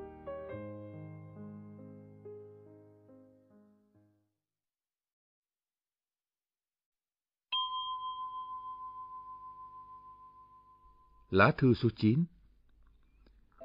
Con thương mến Đọc thư con, thầy rất cảm thông với nỗi khổ tâm mà con đang chịu đựng, khổ tâm của một người Phật tử bị bắt buộc phải bỏ đạo. Thầy biết rằng không ai hiểu con giữa thế giới chia phân manh mún trên mọi lĩnh vực đó. Không ai chia sớt nỗi khổ của con, khi mà ở đó con người đang bận tâm tranh thủ cho cá nhân mình, tài sản, quyền lợi, kiến thức, danh vọng, địa vị và phe phái. Họ nói đến tự do, nhưng thực chất là giam giữ con người trong nô lệ của ý thức và giáo điều. Họ chủ trương hòa bình, nhưng thực chất là giật nhau từ thể xác đến tinh thần. Họ hô hào tình thương, bác ái, nhưng thực chất là hận thù đối nghịch. Họ cổ suý bình đẳng đại đồng, nhưng thực chất là tự tôn vị kỷ. Họ ca tụng văn minh, nhưng thực chất là dã man cuồng loạn. Hơn bao giờ hết, con người đề cao hư danh hơn là sự thật, cao giao lý tưởng hơn là thực tế, hy vọng tương lai hơn là thực tại, và thân phận con người thật sự chỉ còn là khổ đau rách nát giữa những bảng quảng cáo vô cùng hoa lệ. Thương mến, vì hoàn cảnh bắt buộc con phải bỏ đạo Phật để theo đạo Thiên Chúa Giáo, và chính điều đó đang làm con băn khoăn, dây dứt phiền muộn, chán trường. Con khốn khổ vì đã nghĩ rằng con phản bội tam bảo, phản bội thầy, phản bội bè bạn đồng đạo. Nhưng con ạ, con đừng buồn tủi nữa. Hãy sáng suốt bình tĩnh lên, như ngày nào con còn ở bên thầy, được thầy thương yêu, khuyến khích và an ủi những khi con gặp những chuyện đau lòng. Hãy cùng thầy tin tưởng trọn vẹn rằng con không bao giờ bỏ đạo, vì làm thế nào con có thể bỏ đạo khi đạo ở chính nơi con? Con vẫn chưa hề phản bội tam bảo, phản bội thầy và bạn bè đồng đạo. Dù con đang phải gia nhập bất cứ một tổ chức tôn giáo hay phi tôn giáo nào. Làm sao con có thể phản bội Phật khi con đang đi trên con đường giác ngộ, vì tự tánh con là viên giác. Làm sao con có thể phản bội Pháp khi con đang yêu thương và tôn trọng lẽ thật, vì tự tánh con là chân lý. Làm sao con có thể phản bội Tăng khi đó là niềm ác lạc của lòng con, vì tự tánh con là thanh tịnh. Làm sao con có thể phản bội Thầy khi con đang thực hành lời Thầy dạy? Làm sao con có thể phản bội bạn hữu khi con đang cùng với họ một hướng đi con đường thiện mỹ? Dù khi con đang theo tổ chức giáo hội Thiên Chúa, tin lành hay Hồi giáo, mà tâm hồn con minh mẫn, sáng suốt là con quy y Phật. Tâm hồn con chân thật, trọn vẹn với sự sống là con quy y Pháp. Tâm hồn con an tĩnh, khỏi các tư dục, vọng động là con quy y tăng. Con hành động, nói năng suy nghĩ những điều đem lại an vui, hạnh phúc cho mình và người trong mọi lúc, mọi nơi là con làm theo lời thầy dạy. Con biết yêu thương những giáo hữu Thiên Chúa, những tín đồ bất cứ tôn giáo nào hoặc phi tôn giáo nào như con đã từng yêu thương những bằng hữu Phật tử của con, là con đã trung thành với bạn bè đồng đạo. Con ạ, giáo hội Phật giáo hay giáo hội Thiên Chúa chỉ là hình thức tổ chức. Những tổ chức ấy chưa hẳn đã đại diện được cho Phật và Chúa. Nhưng vì loài người ưa hình thức, thì đành phải có nhiều hình thức để đáp ứng thị hiếu và căn cơ sai biệt của họ mà thôi. Các tổ chức giáo hội đó đã đem lại cho loài người khá nhiều lợi lạc, nhưng hại của nó cũng lớn lao không kém trong việc chia phân manh muốn tình người. Có nhiều tôn giáo đã quên đi sứ mạng của mình là đem lại yêu thương, hạnh phúc, bình đẳng, thái hòa cho nhân loại để rẽ vào con đường bá giáo quyền, thu thập tín đồ, kinh doanh tài sản, truyền giao giáo hệ, thỏa mãn tự ái tín ngưỡng bằng cách tán tỉnh, dụ dỗ hứa hẹn, chia rẽ, tự tán hủy tha, cao giao lý tưởng. Chính Phật giáo cũng biến hóa ra nhiều hình thức tổ chức với mục đích khế cơ khế lý. vận dụng sao cho vừa hợp với đạo lý, vừa hợp với trình độ của chúng sanh. Vì đó là cái dụng tất yếu để phổ hóa chúng sanh. Nhưng khế cơ thì tồn tại, mà khế lý thì mất dần, nên đôi khi cũng chỉ còn là nhãn hiệu. Câu chuyện vi tiếu sau đây đánh thức chúng ta. Coi chừng đừng quá hoanh hoang với nhãn hiệu mà phải quay về thực chất. Một tục gia đệ tử đang chuyên tâm nghiên cứu về quá trình lịch sử hình thành phát triển và nội dung các học phái Phật giáo đến hỏi sư. Thưa thầy, đại thừa là gì? Sư nói, là dư nhiều. Lại hỏi, còn nguyên thủy và tiểu thừa? Sư nói, thời này hầu hết là đại thừa, tiểu thừa còn hiếm có, nói gì đến nguyên thủy? Con ạ, đạo Phật nguyên thủy không phải là một hình thức tôn giáo, mà chỉ là con đường giác ngộ, con đường của sự sống chân mỹ thiện muôn đời. Kẻ nào sống hướng thượng, vị tha, trong sáng, chân thật và thanh tịnh, kẻ ấy theo đạo Phật, kẻ ấy quy y tam bảo, kẻ ấy giác ngộ chân lý, dù chưa hề quy y hay không đứng trong hàng ngũ Phật giáo. Nhiều người tỏ ra lo ngại, mai đây Phật giáo sẽ không còn tồn tại. Riêng Thầy, Thầy tin rằng chân lý sẽ luôn luôn hiện hữu bất cứ nơi đâu, cho những ai có mắt để thấy, có tai để nghe, và có tâm hồn để thể hội ranh giới cho kẻ giác ngộ. Họ có thể ở trong bất cứ hàng ngũ, Phật giáo, Thiên Chúa giáo, Lão giáo, Khổng giáo, Bà La Môn, Hồi giáo, vân vân. Hay không ở trong hàng ngũ tôn giáo chính trị, phe phái nào cả. Kẻ nào có thể sống và thể nghiệm bằng chính sự trong sáng, chân thực, trọn vẹn và an nhiên tự tại của mình là người ấy giác ngộ, là đi con đường Phật đạo. Ngay trong từ Phật đạo cũng đã nói lên tính chất phổ biến của nó.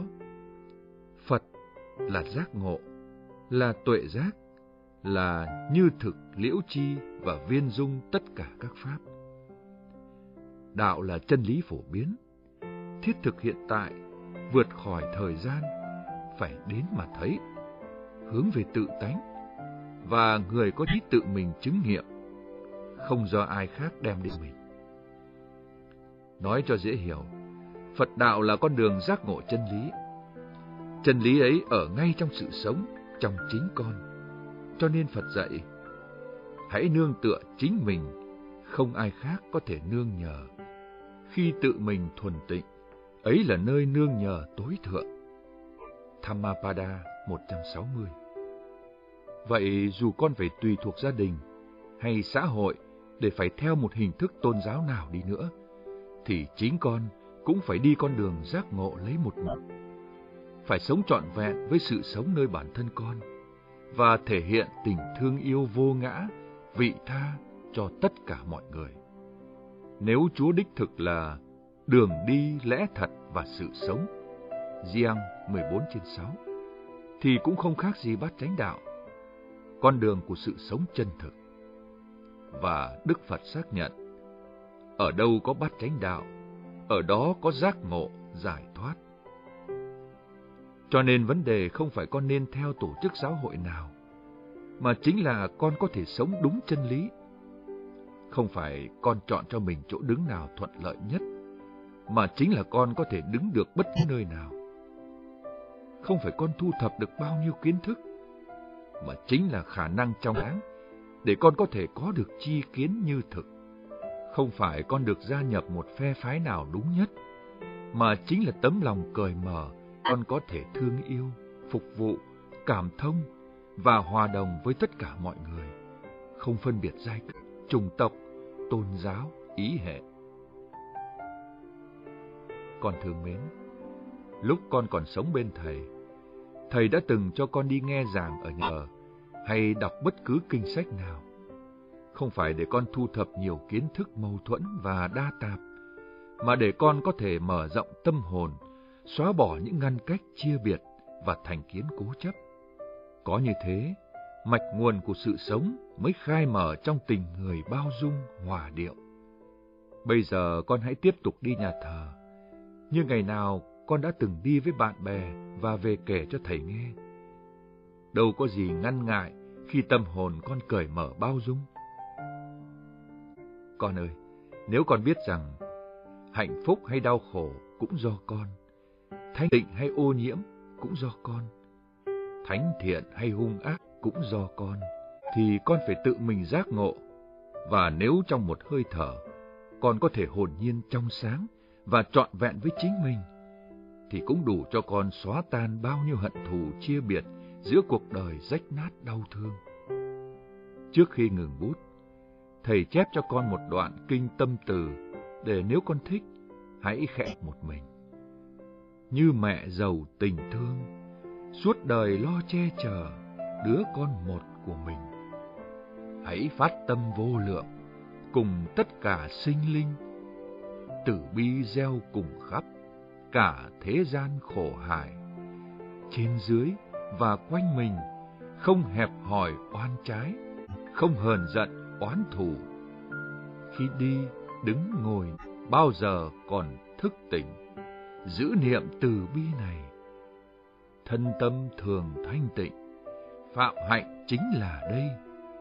Ai xả ly kiến thủ, giới hạnh được tự thành, chánh trì đều viên mãn, không ái nhiễm dục trần, thoát ly đường sinh tử. Thân ái chào con.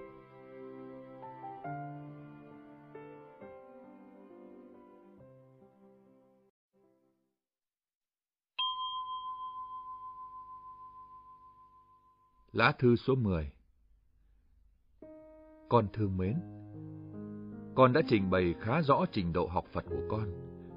Có như thế thầy mới dễ hướng dẫn con hơn. Lúc đầu ai cũng thế, tin Phật một cách sai lạc, nhưng càng theo, càng hiểu rõ Phật hơn và dần dần điều chỉnh những quan niệm sai lầm của mình. Từ nhỏ con đã hiểu đạo Phật là ăn đây, thắp hương, niệm Phật khấn vái, cầu xin, sám hối, vân vân để được ban phước và xá tội. Tín ngưỡng ấy mất dần tính chất thần quyền và chuyển thành những lý tưởng siêu nhiên theo lối hình học. Rồi tính siêu hình cũng mất dần để nhường chỗ cho khuynh hướng triết học, mà ở đây vai trò trọng yếu là luận lý. Sau đó luận lý phải nhường bước cho đời sống xã hội thực tế hơn, và từ đó tính đạo đức xuất hiện khi đạo Phật được hiểu theo lối tu thân hay đạo làm người là đã có tính đạo đức. Đạo Phật càng được hiểu thực tiễn chừng nào, càng đúng chừng đó. Tuy nhiên, thực tế của người ngộ khác xa thực tế của kẻ mê. Có một vị thiền sư khi ngộ đã tuyên bố, lúc chưa tu, ông thấy núi chỉ là núi, sông chỉ là sông. Sau ông nhập đạo tu hành, Ông thấy núi không phải là núi, sông không phải là sông. Nhưng đến khi giác ngộ, ông lại thấy núi vẫn là núi, sông vẫn là sông. Núi là núi, sông là sông, thế mà khi mê không giống ngộ. Do vậy giá trị của đạo Phật ở chỗ khai ngộ, chứ không phải ở tín lý, siêu lý, luận lý hay đức lý như người ta thường hiểu tín lý, luận lý, siêu lý, đức lý đều có trong đạo Phật. Nhưng đó chỉ là hình thức bề ngoài, tùy theo căn cơ sai khác của con người. Cốt tử của đạo Phật vẫn là giác ngộ.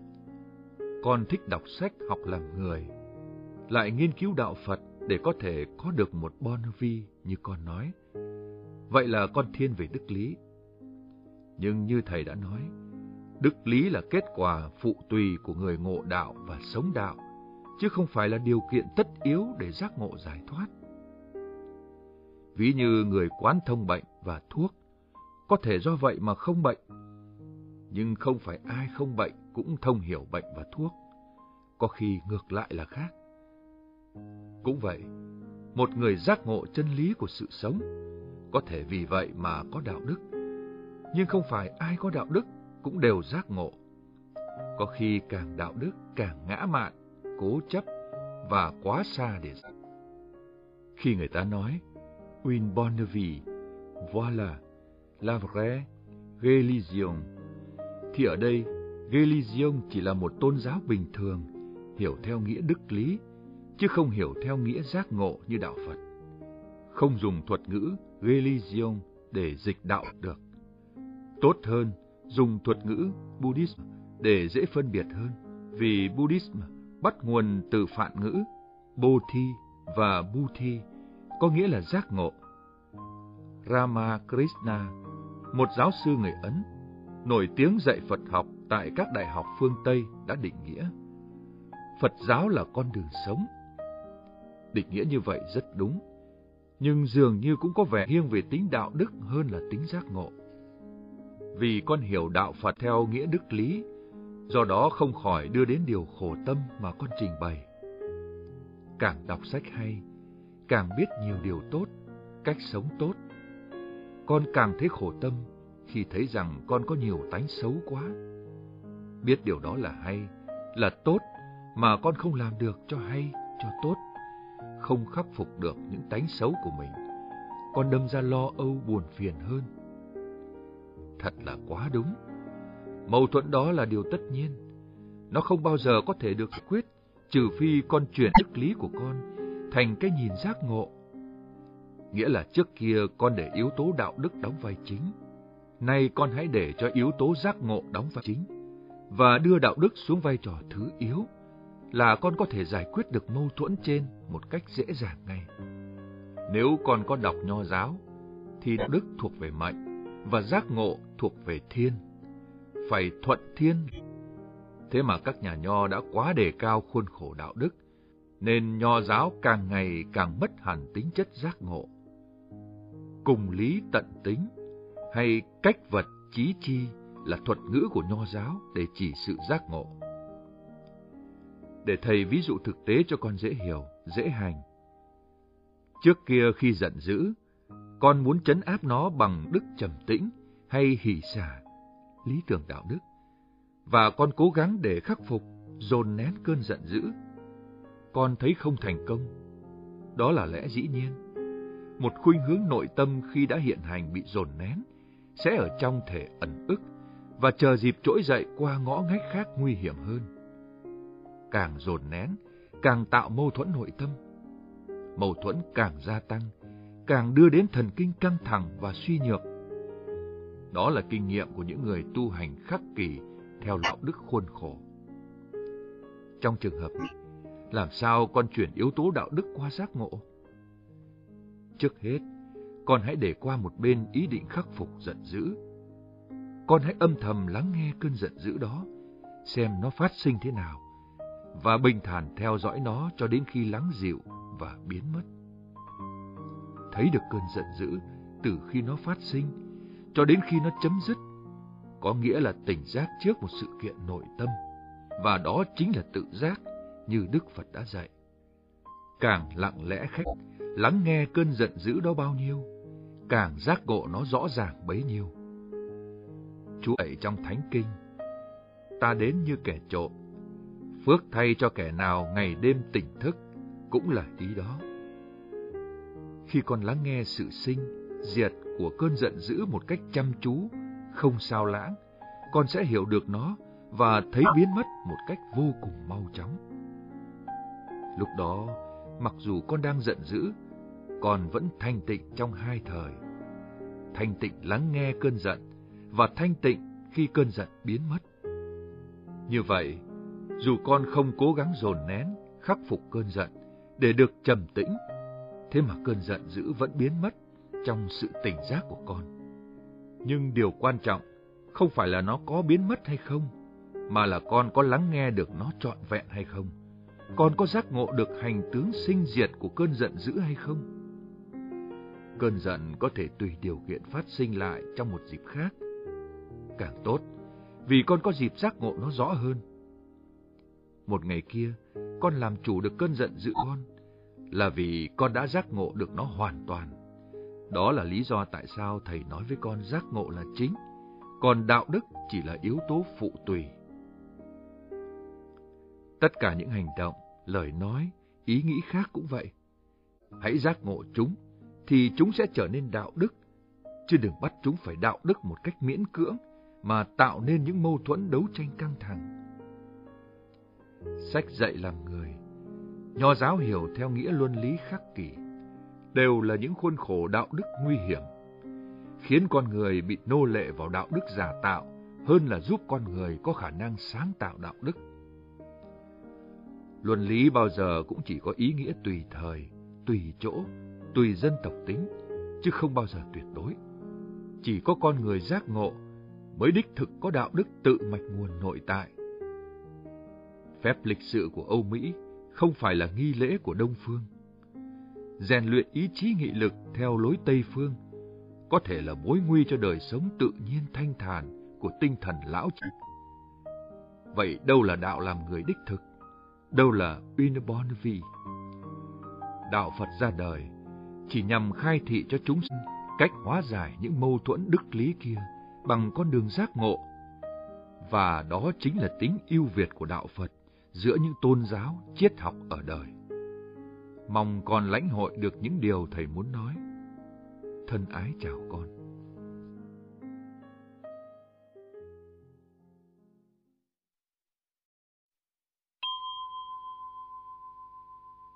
Lá thư số 11 Con thương mến, thầy đã nhận được thư con và vui con đã trưởng thành trong tinh thần huyền không mà thầy muốn trao cho con làm hành trang đi muôn hướng của cuộc đời. Nói hành trang là tinh thần huyền không, thật ra thì không có phương châm nào buộc con phải theo, mà chính là lòng con cởi mở để có thể theo bất cứ phương châm nào thích ứng với lẽ đời chân thật. Chỉ là sự sống của vạn pháp và của thân tâm ta. Tất cả đều trôi chảy, chẳng có gì ngưng động để ta phải bám víu, ngập ngừng. Nó như một dòng sông mà ta phải hòa mình vào để lắng nghe từ bên trong nhịp sống trôi chảy vô cùng. Con thương mến, thầy chưa được nghe bản đóa hoa vô thường của Trịnh Công. Để thầy hỏi lại các anh chị con xem. Thôi, bây giờ con tạm đọc đóa hoa vô thường của thầy vậy. Hôm đó thầy lại lên sơn thượng. Đường dốc tranh vênh, băng qua dòng suối nhỏ, dẫn vào không động. Đã từ lâu ít người qua lại, nên rêu cỏ phủ đầy. Sớm mai, nắng chưa lên khỏi núi, sương còn đọng trên cành. Thầy cũng không có việc gì vội vã, nên dừng lại nghỉ chân dưới cội tùng già bên bờ suối vắng. Suối vẫn chảy róc rách, cây chuyển nhựa thì thầm như nhịp thở ngàn đời của sự sống. Thầy cũng thở, mà tưởng chừng chỉ nghe tiếng lá tùng reo. Yên lặng thay là nhịp sống giạt rào vô tận. Thầy đứng dậy, tiếp tục leo lên dốc núi và chợt thấy bên kia cội tùng già một đóa hoa vàng mới nở. Vì diệu thay là nhịp sống giạt rào vô tận. Lúc đó thầy không thể làm thơ, cũng không thể vẽ, mà chỉ đứng lặng nhìn Mãi đến bây giờ khi viết cho con, thầy mới tạm ghi lại những cảm xúc đó với ít nét đơn sơ. Dốc mòn lên sơn thượng, một buổi sáng còn sương, bên cội tùng trăm trượng, đóa hoa nở lạ thường. Con ạ, một đóa hoa tất nhiên phải lạ thường, vì có bao giờ hoa không mới mẻ lạ thường, phải không con? Nhưng con đừng tưởng nó kỳ diệu khác thường đâu nhé. Nó vẫn chỉ là đóa hoa dại mỏng manh, nhỏ bé bình thường. Có thể là nó quá nhỏ so với cội tùng cao lớn, và rất vàng so với đám cỏ thật xanh. Nhưng nó cũng là đóa hoa vô thường nếu con muốn gọi. Hay tốt hơn, con hãy để yên cho nó tự vô thường. Con ạ, lúc này thầy ít làm thơ hơn là vẽ. Thỉnh thoảng thầy vẽ một vài tranh thật nhỏ bé. Một cọng cỏ một chiếc thuyền, một cánh chim, một phiến đá, một mảnh trăng, một đám mây, một mái nhà cỏ dạ. Đều có thể là bức tranh của thầy, không có gì phải cố gắng. Cái gì cũng chỉ là những nét phất phơ dung dị, điểm xuyết cho cái không vô tận của bức tranh, của tâm hồn, của sự sống. thầy không biết vẽ bằng bàn tay thành thạo như các họa sĩ, nên thầy vẽ hồn Tay của thầy không có sẵn một kỹ thuật điêu luyện nào. Nhưng khi có hồn vào, thì nó vung lên bất chấp tất cả. Chỉ còn vẽ, vẽ và vẽ mà thôi. Cũng có khi tay nó không chịu hợp tác. Lúc ấy thầy đành để tâm hồn tự vẽ lấy mình. Rất tiếc, thầy chưa thể gửi tranh cho con. Sau này thầy sẽ tìm cách gửi đi cho các Phật tử huyền không hải ngoại. Lúc bà Huyền Vi, mẹ Huyền Chi đi, thầy có gửi bà ba bức tặng Huyền Chi. Con liên lạc Huyền Chi xin bản photo có được không? Có khi bản photo đẹp hơn bản chính đấy. Thầy vừa đi huyền không về. Ngoài đó các sư thúc con làm việc siêng năng để tự túc sinh sống. Vất vả thế mà vui. Có lẽ đời sống ướp chút mưa sương, nắng bụi để làm phong phú thêm chất thơ và đạo, phải thế không con? Có những người không bao giờ làm thơ và không bao giờ biết họa, nhưng đời sống của họ đích thực là bài thơ muôn vần muôn điệu, là bức họa muôn hình muôn sắc. Những đó không là thi sĩ, nhưng chính là thi nhân lấy cuộc đời viết nên cung điệu. Con là thi nhân vì con đang sống, sống hồn nhiên cởi mở, bao dung trong sáng, sống hòa với cuộc sống thăng trầm, vui khổ, tiếng khóc tiếng cười. Đó là huyền không, bài thơ bất tuyệt thầy tặng cho con trên vạn nẻo đời. Thân ái chào con.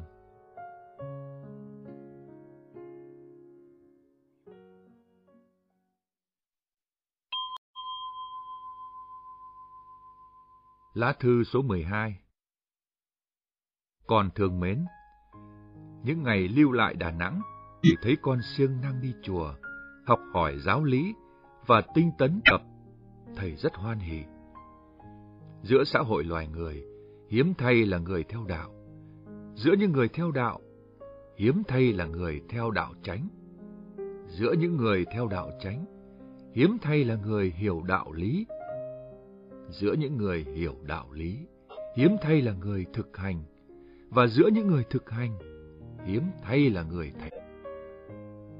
Người Phật tử thường hãnh diện mình theo chánh đạo, nhưng thật ra ít người xứng đáng với chánh đạo của họ.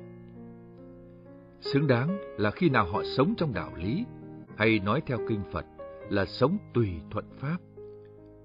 Trong kinh Ahutara Nikaya, Đức Phật dạy rằng dù một người suốt ngày học thuộc lòng tam tạng, giảng nói tam tạng hay suy tầm nghĩa lý tam tạng, thì vẫn không phải sống theo Pháp. Nếu người ấy không tự mình sống an tịnh, không tự ổn định nội tâm, không biết rõ mục đích tối thượng với trí tuệ. Con đã siêng năng học đạo, tinh tấn tu hành, thì phải học và hành sao chín chắn. Thầy sẵn sàng giúp con khi con cần đến.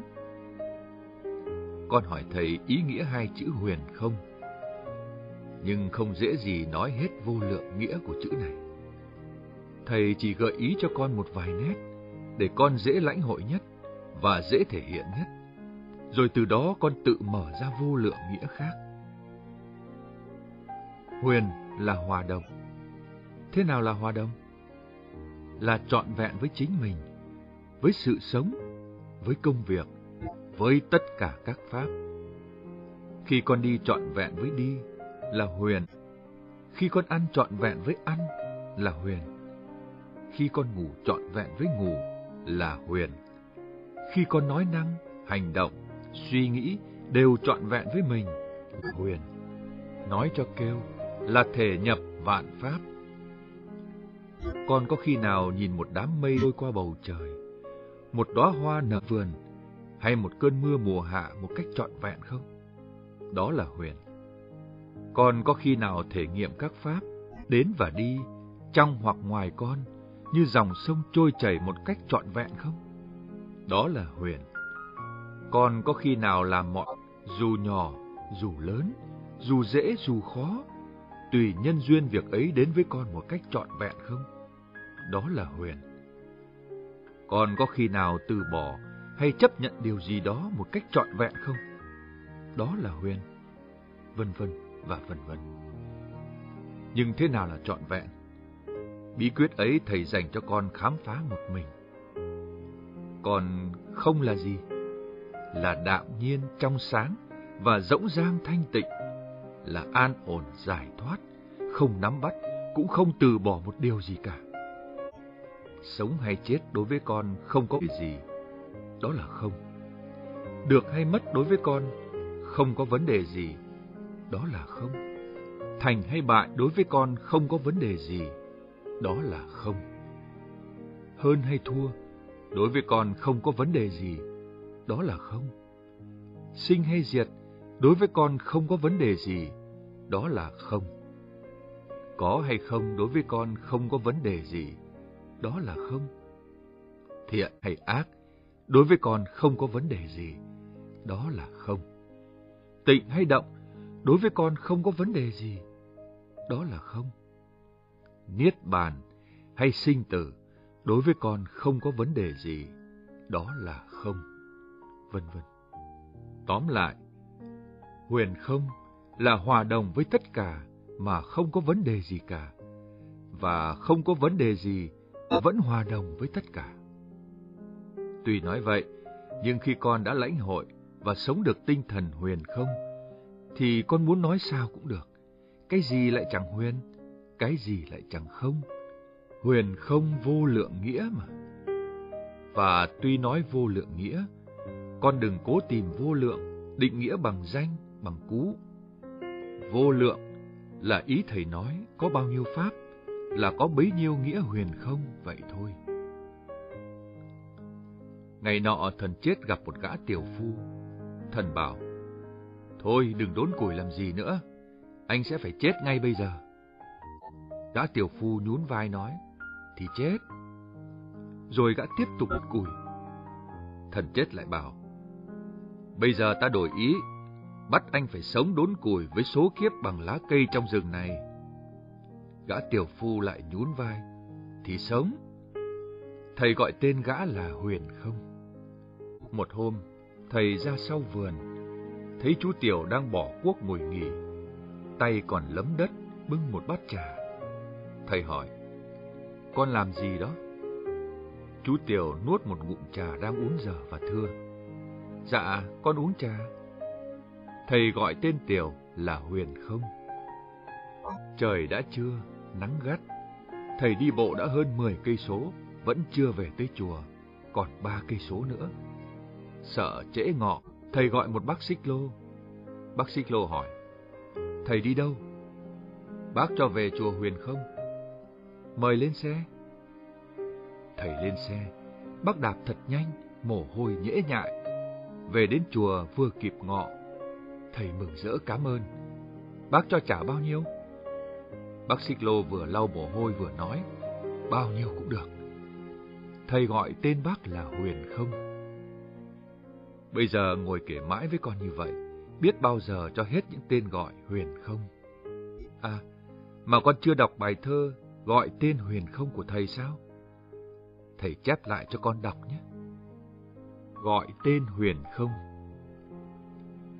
Huyền không, huyền không, gọi tên lần đầu, chùa tranh nho nhỏ, đồi mây cỏ hoang.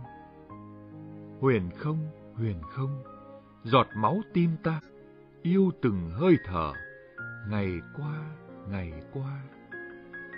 Huyền không, huyền không, dòng suối trong xanh, chờ trăng qua ngõ, giọt nắng long lanh. Huyền không, huyền không, trời nước mênh mông, yêu đàn chim nhỏ, ngủ yên, ngủ yên. Huyền không, huyền không, mẹ du lời kinh, con ơi hãy ngủ, xá gì tử sinh. Huyền không, huyền không, xin chào vô cùng, thuyền ta bỏ bến, đi vào vô biên. Huyền không, huyền không, xin gọi tên người, cỏ, cây, rêu đá, muôn ải vô danh. Huyền không, huyền không, đừng nhớ tên nhau, cho tình yêu mãi, ngàn sau, ngàn sau. Huyền không, huyền không, gọi lần cuối cùng, vang từ vô thị, vọng đến vô chung. Thân ái chào con.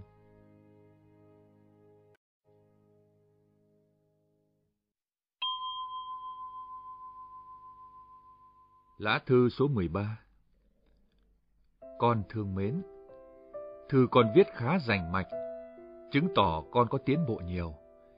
Diễn tả rành mạch nội tâm mình là kết quả của chánh niệm tỉnh giác. Một người thiếu sáng suốt, thiếu tỉnh thức và tự chi không làm được điều đó. Những điều con giải bày chứng tỏ con đã bắt đầu lãnh hội và thể nghiệm được những gì thầy đã hướng dẫn. Thầy mừng cho con. Trong thư con có bốn điểm, thầy còn phải giải thích thêm.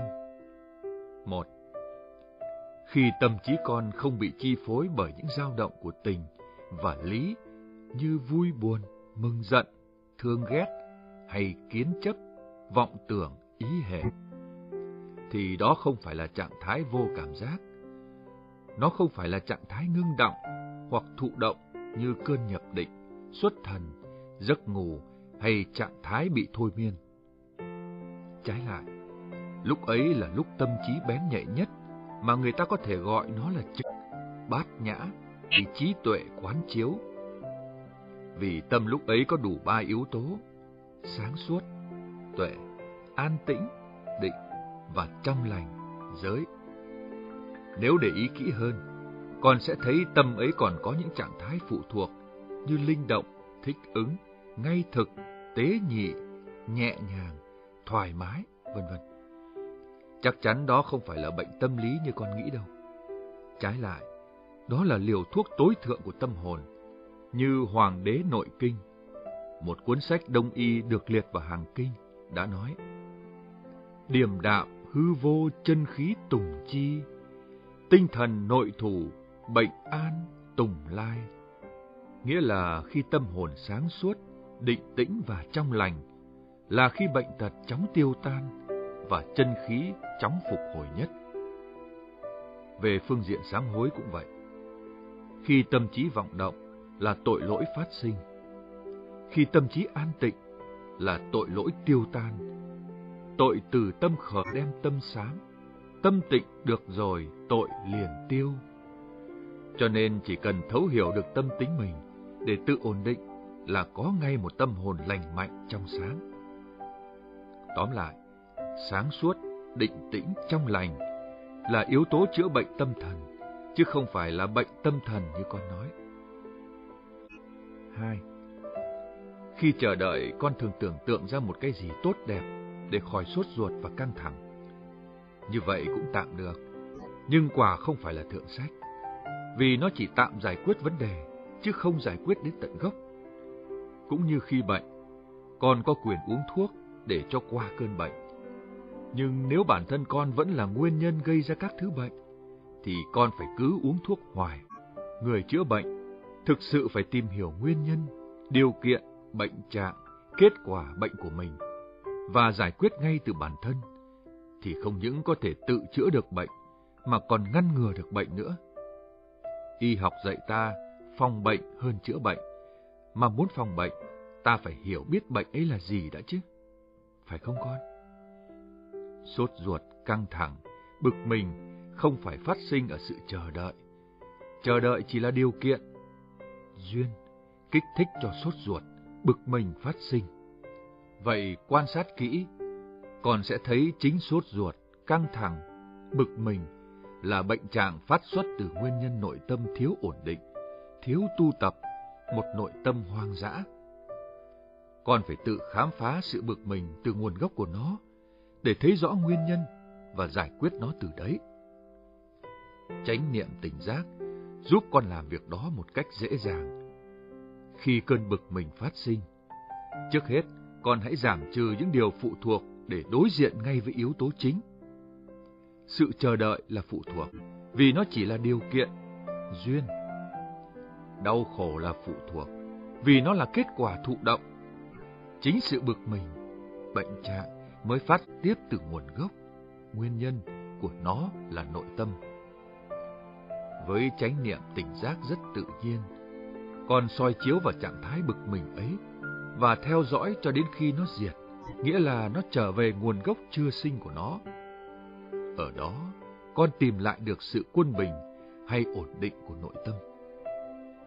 Trong Phật giáo, người ta gọi hành trình này là tứ diệu đế. Thấy khổ, thấy nguyên nhân phát sinh ra khổ. Thấy khổ đi đến hoại diệt và thấy yếu tố nào đưa khổ đi đến hoại diệt. Khổ tập diệt đạo. Trong đạo đức kinh của Lão Tử đó là yến trình, quy căn viết tịnh, tịnh viết phục mạng, phục mạng viết thường, chi thường viết minh. Nghĩa là trở về gốc của tâm gọi là tịnh, tịnh gọi là phục mạng, phục mạng là thường, biết được tâm thường ấy gọi là minh. Thấy bực mình, thấy bực mình trở về gốc hay diệt, tức là chữa được nó tận gốc. Như vậy đòi hỏi con phải đối diện với sự thật, không trốn chạy, không giải quyết tạm thời. 3. Vấn đề thiền tuệ và thiền định Thầy có giảng giải trong nhiều thư, chắc con cũng có đọc rồi. Rất nhiều người nhầm lẫn thiền tuệ với thiền định. Sống thiền hay sống đạo theo thiền tông hoàn toàn khác với nhập định. Định là tập trung tư tưởng vào một đối tượng để đưa tâm vào một trạng thái an nghỉ, gọi là ngoại tức chỉ duyên, nội tâm tĩnh trì, là cắt đứt hoàn cảnh bên ngoài và bên trong tâm ngưng lắng. Thường người ta gọi chung, thiền gồm cả định và tuệ, nhưng thực ra tuệ nghiêng về quán, còn định nghiêng về chỉ. Trong đạo Phật, cả chỉ lẫn quán đều được dùng. Nhưng phần đông nói tới tu thiền là nói tới chỉ, với những phương pháp tập trung tư tưởng, làm cho tâm tĩnh trì, có khi rơi vào trạng thái không còn hay biết gì nữa, như vô tưởng định. Ngược lại, một số người khác đả kích thiền định, chủ trương thiền là kiến tánh thành Phật mà thôi.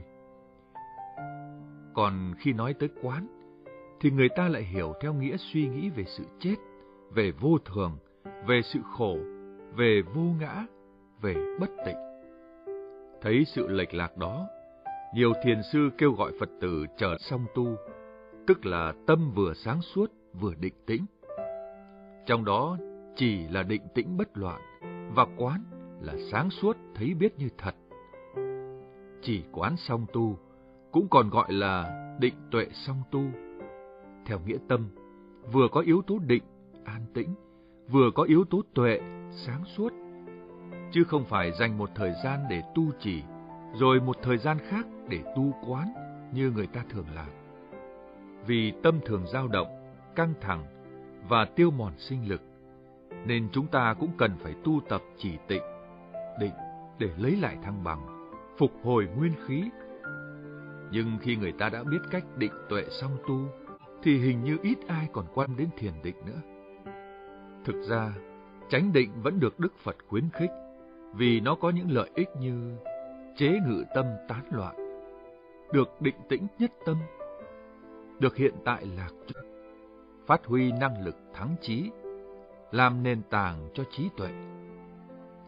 Tiếc rằng thiền định rất khó tu, cần theo đúng phương pháp và có thầy hướng dẫn, bằng không có khi không những không ổn định được tâm ý, mà còn bị tẩu hỏa nhập ma nữa. Vì vậy, có nhiều vị thiền sư cấm hẳn đệ tử tu chỉ tịnh theo lối tọa thiền nhập định. Một hôm, Chí Thành bạch với lục tổ Huệ Năng. Thầy con Hằng chỉ dạy đại chúng trụ tâm quán tịnh, ngồi mãi không nằm. Tổ nói, trụ tâm quán tịnh là bệnh, chứ chẳng phải thiền. Ngồi mãi thì bó buộc thân thể, không lợi ích chi. Hãy nghe kệ.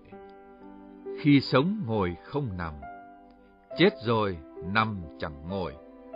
Gốc thiệt đầu xương thối, làm sao lập công tội. Đoạn trên tổ Huệ Năng chê ngồi trụ tâm là chưa phải đạo. Ngài còn gọi đó là bệnh, vì nó làm ngưng trụ tâm, mất linh động và hoạt dụng của một tâm sáng suốt. Mặc dù có lợi ích, nhưng nghiêng về định quá, tâm dễ sinh thụ động, hôn trầm. Người tu tập tọa thiền thường rơi vào hai cực đoan nguy hiểm. Một là không định được, nên phải gia công tinh tấn nhiều, đưa đến tâm dao động, căng thẳng, mệt mỏi. Hai là đạt được định thì dính mắc vào trạng thái tĩnh trì, ngưng trụ, đưa đến tâm thụ động, hôn trầm trì trệ. Đó là chưa kể những sai lầm khác rất dễ đưa đến điên loạn, mất quân bình nội tâm và dễ bực mình với đời sống hàng ngày, với hoàn cảnh chung quanh nữa. Thiền tuệ hay tuệ quán Vipassana thực ra cũng chính là định tuệ song tu. Vì mặc dù không chuyên về định, thiền tuệ vẫn dùng đến yếu tố định, nhưng không tập trung tư tưởng vào một đối tượng duy nhất để đưa tới tĩnh chỉ, nhập định, mà là chú tâm, nghĩa là tâm định tĩnh vừa đủ để không bị phân tâm khi quán chiếu thực tại. Trong thiền tuệ, chánh niệm thuộc về định, còn tình giác thuộc về tuệ. Cả hai không thể tách rời nhau được. 4. Tin thầy và lệ thuộc vào thầy là hai điều khác biệt. Có những người tin mù quáng, tôn sùng vị thầy của mình triệt để và hoàn toàn bị lệ thuộc vào thầy. Như vậy chỉ có một phần lợi ích rất nhỏ. Đức Phật đã từng tuyên bố rằng, Ngài là người chỉ đường, còn mỗi người phải tự thắp đuốc lên mà đi. Nếu con tin Thầy, vì con thấy những gì Thầy dạy là đúng, và khi thực hành những lời dạy có đem lại lợi ích thiết thực, thì không ai có thể tước đoạt niềm tin ấy. Con, cho dù một mai Thầy không còn nữa, con vẫn không mất niềm tin và những gì con thực hành đem lại lợi ích cho con mãi mãi. Bổn phận của vị thầy là giữ vững niềm tin nơi người đệ tử và đồng thời không để người đệ tử lệ thuộc vào mình. Giữ vững niềm tin không có nghĩa là bắt đệ tử tin nơi mình, nhưng phải hướng dẫn đúng đắn để người đệ tử tin tưởng vào chính họ. Không để đệ tử lệ thuộc vào mình, không có nghĩa là từ bỏ họ, mà giúp họ có thể tự đứng vững một mình. Đã hiểu được những điều thầy dạy, đã thực hành có kết quả những lời dạy ấy, thì con còn sợ gì một mai không còn thầy nữa. Con cứ yên tâm, chưa bao giờ thầy bỏ rơi một người đệ tử, và chẳng bao giờ thầy bắt một người đệ tử lệ thuộc thầy. Thân ái chào con.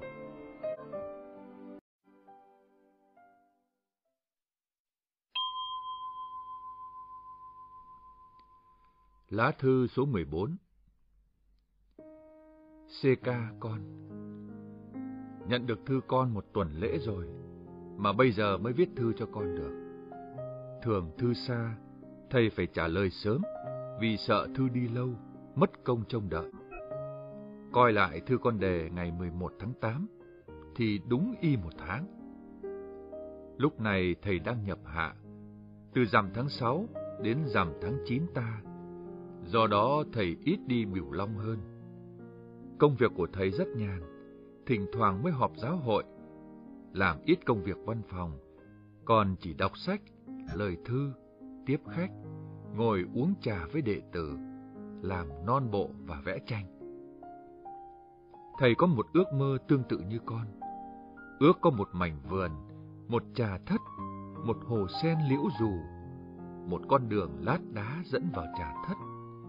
Trung quanh trà thất, thầy dựng giả sơn, và trồng ít khóm cây cho tăng phần u nhã. Bên kia hồ sen, sau màn liễu rủ, một gác chuông nho nhỏ dựng trên một gò đất có cỏ mướt xanh.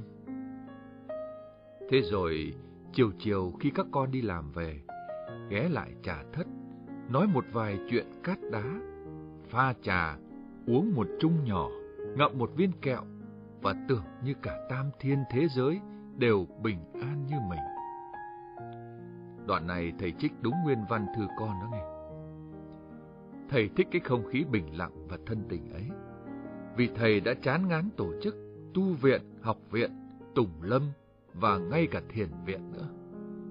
Con ạ, thiền của thầy thật là giản dị. Chỉ cần thầy trồng thêm ít luống rau, vài cây ăn trái sau trà thất, để rồi sáng ra tưới bón một mình, hoặc cùng vài ba bạn đạo, giới tử gì đó, và rồi khi rau đã tốt, các con đến vào một ngày nghỉ, hái rau, nhặt lá, đem ra hồ rửa, và làm một bữa cơm rau thật ngon lành. Thầy nói, ý, đứa nào nêm canh mà mặn thế này, ra vườn hái cho thầy một trái chanh. Thế là cả đám thầy trò đều cười ồ lên thoải mái. Đó, bức tranh thiền của thầy là vậy đấy. Thầy đã từng xây dựng và sinh hoạt trong những viện Phật học, tu viện, tổng và cả thiên viện nữa. Nhưng cho đến bây giờ, thì thầy chỉ ngồi xem non bộ, uống trà và viết thư cho các đệ tử ở xa. Không biết những việc làm như vậy có gọi là thiền được không con nhỉ? Hình như người ta có thói quen, chỉ xem những gì khuôn phép, quy tắc, bài bản, giờ giấc mới gọi là thiền. Còn thầy thì chỉ sống và chiêm nghiệm đời sống từng giây từng phút trong lặng lẽ tỉnh thức. Ai muốn gọi đó là gì cũng được. Tất nhiên, con phải có một mảnh đất nội tâm thật bình an, để con có thể tịnh tịch niết bàn. Nhưng trên mảnh đất đó, con cứ trồng tỉa ươm bón những cây ước vọng của con, cho khu vườn tâm thêm phong phú, để con có thể thòng tay vào chợ, sinh tử thong dong. Công việc ươm bón đó, phải chăng cũng là một vẻ trong muôn vàn vẻ đẹp của thiên? Con mơ ước đến trà thất của thầy, ăn một viên kẹo, uống một chung trà. Thế mà vẫn ung dung chạy ra xe buýt thật gấp để đi làm cho đúng giờ ở tận các Bondal. Và công việc của con trong sở vẫn được làm một cách chu đáo, tận tâm, nhiệt tình và sáng suốt. Thì mơ ước đôi lúc giúp con thư giãn thoải mái để khỏi trở thành chai lì và máy móc trong công việc lặp đi lặp lại hàng ngày. Ước mơ chưa hẳn là vọng động, vì có những ước mơ vĩ đại như ước mơ tự giác, giác tha của những vị Bồ Tát đã đem lại biết bao hạnh phúc cho cõi đời nhiệt não này, phải không con? Nhưng cho dù đó là vọng đi nữa, mà con có đủ sáng suốt để thấy đó là vọng, thì lúc đó chính là trơn. Thầy khuyên các con đừng vọng động, vì thầy muốn các con thấy lúc không vọng động, thế thôi. Thấy vọng và thấy không vọng một cách như thực thì đều là trơn cả. Lúc đầu người ta phải bỏ vọng, tức thế giới khái niệm, để tìm cái không vọng, tức thế giới chân tánh. Nhưng chớ có dừng lại ở đó, phải tiến thêm một bước nữa là đi vào thế giới khái niệm tục đế để thấy vọng, sử dụng vọng cho thật thiện xảo để lợi ích quần sinh. Bao giờ con tất cả vọng đều không vọng, lúc đó cả hai đều trơn. Trơn không, diệu hữu, như người ta thường nói. À mà thôi, nói một hồi không khéo lại lạc vào rừng kinh điển lý luận mất. Con ạ, khi viết thư cho thầy, con nói Illinois đang bước vào thu, lá vàng bắt đầu rụng. Nhưng bây giờ ở quê nhà trời đã giữa thu, mưa thật nhiều và thỉnh thoảng có gió lớn. Có lẽ ở miền Trung, chùa Huyền Không đang bị bão. Chắc là sư thúc và các sư đang giàu, vườn tược bị phá phách. Thầy nhớ lúc Huyền Không còn ở Hải Vân, có một đêm trời bão lớn. Thầy không sao ngủ được trong một am tranh bé bỏng, mong manh giữa những tiếng hú ghê hồn của bão tố. Tiếng cây rừng gãy đổ, tiếng đá lăn sau vách núi, cộng với tiếng thét gầm của biển cả, tạo thành một thứ âm thanh cuồng nộ hãi hùng. Lúc đó thầy cũng thấy mình bé bỏng và sẵn sàng để gió cuốn đi. Và rồi con có biết không, bây giờ vô hình chung cứ để mây bay, hốt phùng thiên để nguyệt đã trở thành thơ và họa của thầy. Đó chính là chút mộng mơ đầy sáng tạo mà nghệ thuật thiền cống hiến cõi đời ảo hóa. Biết đâu hôm nào cao hứng, thầy sẽ vẽ cho con một bức tranh, trong đó có mang ít nhiều rông bão của cuộc đời. Nhưng thôi, chuyện đó hãy còn chưa đến. Bây giờ thầy ngừng bút, chúc con học giỏi để cuối năm ra trường đi làm như ý nguyện, chứ không làm lụng tất bật như hiện nay với đồng lương ít ỏi như vậy. Thân ái chào con.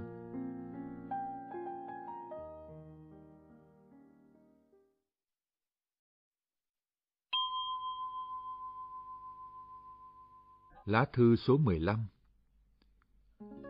Con thương mến, thầy nhận được thư con, nhưng mấy hôm nay bận nên đến bây giờ mới viết cho con.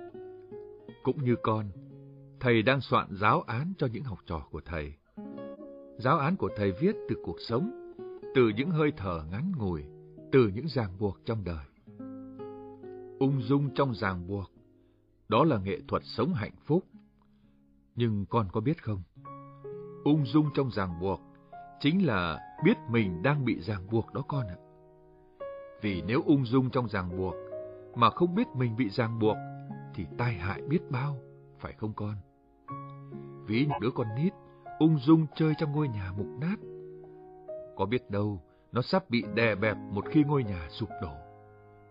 Biết mình bị ràng buộc và chấp nhận ràng buộc một cách can đảm để giác ngộ cho mình và người nên gọi là ung dung trong ràng buộc. Vì nếu muốn thoát ra ràng buộc để được tự do, đó là một ràng buộc lớn, phải không con? Chấp nhận ràng buộc vì biết rằng tất cả đều ràng buộc. Thoát ràng buộc, rơi vào ràng buộc khác. Rốt cuộc, không lẽ cứ chạy trốn hoài sao? Vậy tốt hơn, ta cứ thích ứng với ràng buộc, thấy rõ nó và ung dung trong nó. Nhưng con ạ, chúng ta có thể ung dung là vì thực ra tự tánh của chúng ta vốn là trơn, vốn là ung dung giải thoát. Tự tánh của ta và vạn pháp vốn trong sáng, vắng lặng, hồn nhiên và dung thông tất cả. Nếu ai biết trở về với nguồn sống ấy nơi mình, thì có thể hóa giải tất cả ràng buộc, tất cả khổ đau, tất cả nghịch cảnh và trả về với tự do tận mạch nguồn.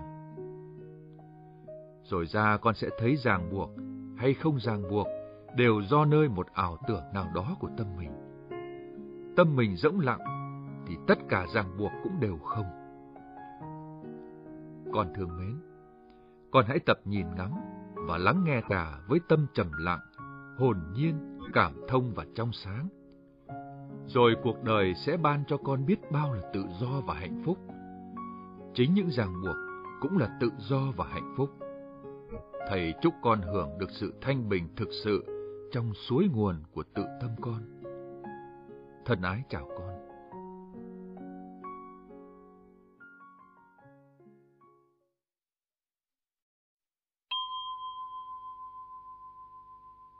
Lá thư số 16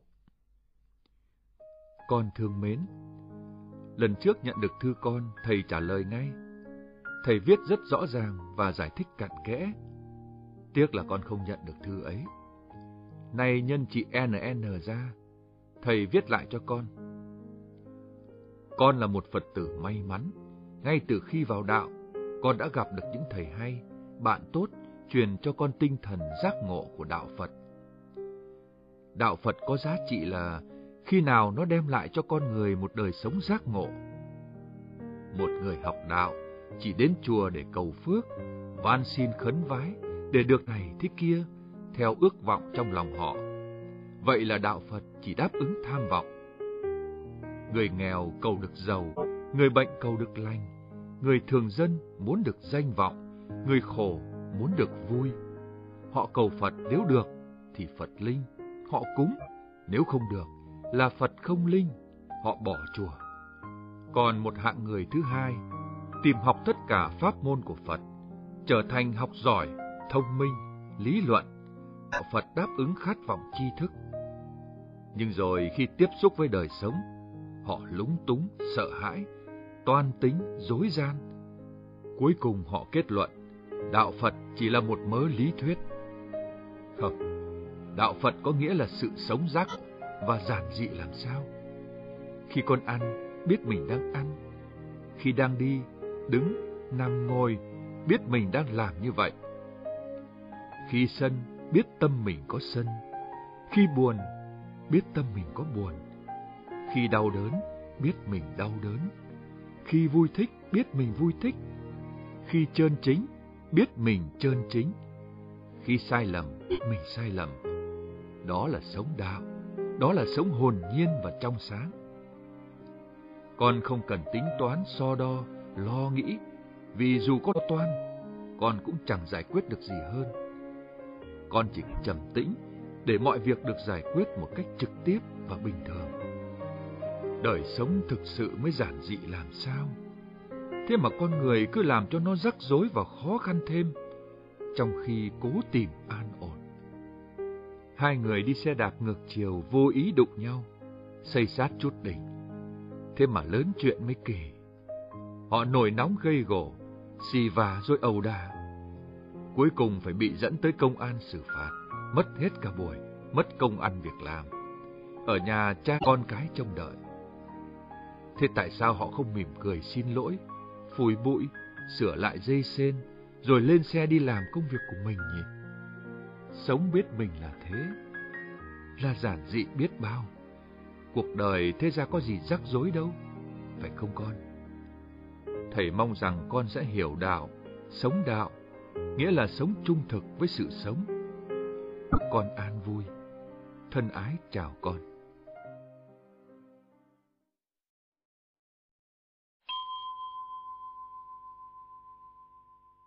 Lá thư số 17 DT con Cách đây khoảng một tuần, thầy có viết thư cho con. Nhân nghe D nói con bệnh. Hơn nữa lâu quá, thầy cũng trông thư con, muốn biết con đã tiến bộ ra sao. Trước khi C vào, thầy có trả lời con một lá thư. Trong đó thầy giải thích làm thế nào để nhiếp phục tâm sân hận, bằng cách tránh nó, hay bằng cách nhìn thẳng vào nó. Không biết con đã nhận được chưa? Hay là thư đó của NT? Nếu vậy con mượn NT để xem nhé. Bây giờ thầy nói thêm một chút. Khi giận con cố giữ tâm bình thản, hoặc niệm Phật với tâm thư thả, hoặc buột miệng hát lên. Đều là những cách né tránh thực tại. Né tránh cũng là một phương pháp tu trong trường hợp thích ứng. Vì vậy con có thể áp dụng nếu con muốn, miễn là thành công. Nhưng thầy thích nhìn thẳng vào thực tại hơn, nghĩa là nhìn thẳng vào cơn giận. Như thầy đã nói, có hai cách tu tâm. Một là chỉ, hai là quán. Chỉ là giữ tâm yên tĩnh bằng cách tập trung tư tưởng vào một đối tượng nhất định như niệm Phật, đến hơi thở để giữ tâm không sao động. Hàng ngày lúc nào thuận tiện, con có thể tập an chỉ tâm như vậy trong 5 hoặc 10 phút, tùy theo điều kiện của con. Còn quán là soi chiếu tâm, phần nhiều là lúc nó khởi động. Như khi con giận là tâm khởi động, hãy chú tâm soi chiếu hành tướng của nó. Đây là cơn giận phát sinh, đây là cơn giận hiện hành, đây là cơn giận lắng dịu, đây là cơn giận chấm dứt.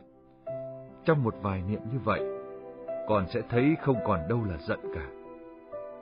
Bây giờ chỉ còn lại hơi thở gấp, tim đập mạnh. Đó chỉ là sự xáo trộn còn lại trên thân, sau tâm sân hận, chứ không phải là sân hận. Con có thể hít vào một hơi thật sâu, thở ra từ từ bằng miệng để điều hòa nhịp tim lại, trong năm ba hơi thở là xong. Đó là cách làm chủ thân tâm bằng soi chiếu, cùng với một vài phương tiện kỹ thuật giản đơn mà hiệu nghiệm. Thầy đã nói rất nhiều rằng không phải tránh khổ đau, phiền não, không phải tránh tranh chấp ganh tị ở đời. Làm sao con thoát được khi bản chất cuộc đời là như vậy? Thật ra, chính nhờ những xô đẩy đó, còn mới biết cách tự điều chỉnh mình, sao cho có thể tự tại giữa được mất, hơn thua, thành bại, xấu tốt, và biết bao những mâu thuẫn khác ở đời. Nếu không có những xô đẩy đó, con sẽ trở thành yếu đuối, không sao giác ngộ, giải thoát được. Con bảo khi đọc thư thầy, thì đời có vẻ dễ sống, phiền muộn dễ quên, khó khăn dễ vượt. Coi chừng, con nói oan cho thầy đó nghe. Thầy không bao giờ khuyên con quên phiền muộn, vượt khó khăn đâu. Thầy thường bảo con phải bình tĩnh đối diện với nó, học hỏi nó. Chỉ cần con đừng sợ hãi, thì khó khăn, phiền muộn thế mấy cũng như không. Thầy rất thông cảm với con khi con phải đương đầu với bao nhiêu phiền lụy của cuộc sống trên hành trình giác ngộ. Có những lúc con sợ hãi cô đơn. Ai cũng thế, cho đến khi nào chưa đứng vững một mình. Nhưng bên cạnh con, còn có thầy và các bạn sẵn sàng chia sẻ với con. Nếu thầy để con một mình, thì việc gì thầy phải quan tâm hướng dẫn con? Chính con cũng thấy rằng luôn luôn vẫn có thầy bên cạnh những khổ đau sợ hãi của con. Tất nhiên, không phải để làm vơi đi những khổ đau đó, mà để giúp con có thêm lòng can đảm và giữ vững niềm tin mà vác thập tự giá của mình. Con đừng sợ hãi phiền não. Con không nghe người ta nói, phiền não tức bồ đề sao? Phát tâm bồ đề, tức là con dám đón nhận mọi ưu phiền của cuộc đời cho sự nghiệp giác ngộ. Con đừng có ý tưởng tự ti, cảm thấy mình yếu hèn, tội lỗi, không xứng đáng với Phật, không xứng đáng với Thầy. Con hãy dứt bỏ ý tưởng ấy đi. Lòng từ bi của Phật, tình thương yêu của Thầy không đủ lượng bao dung hay sao? Tất nhiên, con còn có những tình cảm, những ước vọng, những thôi thúc rất yếu đuối. Nhưng Thầy không bảo con phải thành thánh, phải tinh khiết, phải hoàn toàn. Thầy chỉ khuyên con nên lấy đó làm chất liệu cho sự giác ngộ mà thôi. Hãy cảm ơn những thứ đó đã giúp con chất liệu chui rèn trí tuệ. Con đừng tưởng thầy là thánh, thầy tinh khiết hoàn toàn. Thầy cũng như con, với tất cả cảm giác, tình cảm, ước vọng, thôi thúc của một con người. Thầy không cầu làm thánh, không cầu tinh khiết, không cầu hoàn hảo. Thầy chỉ làm người tỉnh giác trước sự bất toàn của đời sống. Nếu đi con đường của thầy, con không cần thêm gì, không cần bớt gì, không cần bỏ gì, cũng không cần đạt gì. Con chỉ cần giác ngộ. Nhưng giác ngộ là bản tính của con, con đâu cần phải tìm kiếm đâu xa. Thấy như thực thấy, nghe như thực nghe, xúc như thực xúc, biết như thực biết là bản chất sẵn có nơi con. Cái gì làm cho không thấy được như thực, cái ấy là vọng. Cái gì giúp con thấy được như thực, cái ấy là trơn. Vậy con không cần tự ti mặc cảm với cái này, hoặc tự tôn tự đại với cái kia. Cái gì cũng có giá trị khi nó là thực, khi nó được nhìn qua cái nhìn giác ngộ. Những gì con thấy là xấu xa, nó chỉ xấu xa khi mê, nhưng nó trở thành tốt đẹp khi giác ngộ. Vậy con đừng tự ti, đừng sợ hãi, hãy chỉ giác ngộ mà thôi. Chào con.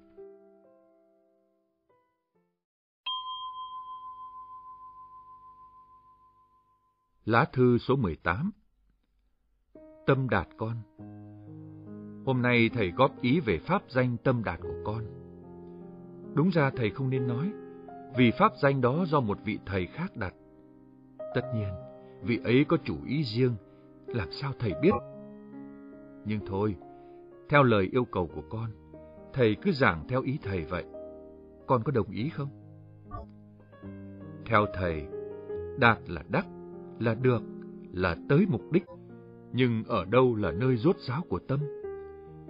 Một khi quá khứ tâm không thể đạt, tương lai tâm không thể đạt, hiện tại tâm không thể đạt, vậy tâm đạt chỗ nào? Và khi mà ưng vô sở trụ, nhi sinh kỳ tâm, nghĩa là nên sinh cái tâm không trụ vào đâu cả. Vậy tâm trụ chỗ nào? Ngài Huệ Khả đến viếng Tổ Đạt Ma hỏi, Xin Hòa Thượng an cái tâm cho tôi. Tổ Đạt Ma nói, Ông đưa cái tâm đây ta an cho. Huệ Khả tìm tâm hồi lâu, bèn thưa, Bạch Hòa Thượng, tôi không thấy tâm đâu cả. Tổ nói, ta đã an cái tâm cho ông rồi đó. Sau này, Ngài Huệ Khả được tổ truyền y bát. Qua câu chuyện trên, con thấy Tổ Đạt Ma đã an cái tâm cho Huệ Khả ra sao? Thôi, bao nhiêu câu hỏi đó cũng con thấy tâm bất khả đạt. Tâm không thể đạt được, vì đạt chỗ nào thì chỗ ấy trở thành trụ tướng. Tướng ngưng trệ, và tất nhiên đưa đến sầu, bi, khổ, yêu não. Thế thì con phải làm sao? Thực ra chỉ đơn giản là nếu con muốn tâm đạt, thì phải đạt chỗ không đạt mới được. Người tu phần đông nghĩ rằng tâm phải đạt đến chỗ tịnh, phải an trụ vào chỗ tịnh. Theo thầy thì không phải đạt, không phải trụ, mà là thấy. Thấy tịnh và động, để không bị rơi vào chỗ nào. Để khi đáng tịnh thì tịnh, khi đáng động thì động. Ngày nọ có người hỏi Đức Phật, có phải mục đích tu hành là để đạt được giới tịnh, tâm tịnh, kiến tịnh, đoạn nghi tịnh, đạo phi đạo chi kiến tịnh, đạo chi tịnh chi kiến tịnh không? Đức Phật trả lời, không. Người kia ngạc nhiên, nếu mục đích tu hành không phải thanh tịnh thì để làm gì? Phật dạy, thanh tịnh là chạm xe, mục đích tối hậu là vô thủ trước niết bàn. Vô thủ trước, vô sở trụ, bất khả đắc là những từ để chỉ tâm phải đạt tới chỗ không đạt. Nghĩa là tâm đã buông hết mọi chỗ nắm bắt, mọi sinh y, mọi dục hỷ. Chính vì vậy mà tâm lúc ấy được gọi là không, vô tướng, vô tác, niết bàn. Khi tôn giả Maha Kothita hỏi ngài Sariputta có phải mục đích sống phạm hạnh là để đạt được cảm thọ hay không cảm thọ như đã hy vọng không? Ngài Sariputta trả lời, không. Và Ngài nói tiếp, với mục đích để biết, để thấy, để chứng, để ngộ, để hiện quán, đây là khổ. Đây là nguyên nhân của sự khổ. Đây là khổ diệt. Đây là con đường diệt khổ mà Phạm Hạnh được sống dưới sự hướng dẫn của Thế Tôn. Đoạn trên, Ngài Xá Lợi Phất một lần nữa xác nhận mục đích của Đạo Phật. Không phải đạt được một trạng thái tâm nào, mà chỉ để thấy, để biết, để chứng, để ngộ, để hiện quán những sự thật ở đời. Mà chứng, ngộ, hiện quán, tức là vô thủ trước, vô sở trụ, bất khả đắc. Nói thì nghe rắc rối, nhưng thật ra rất giản dị. Con có thể thực hiện một cách dễ dàng.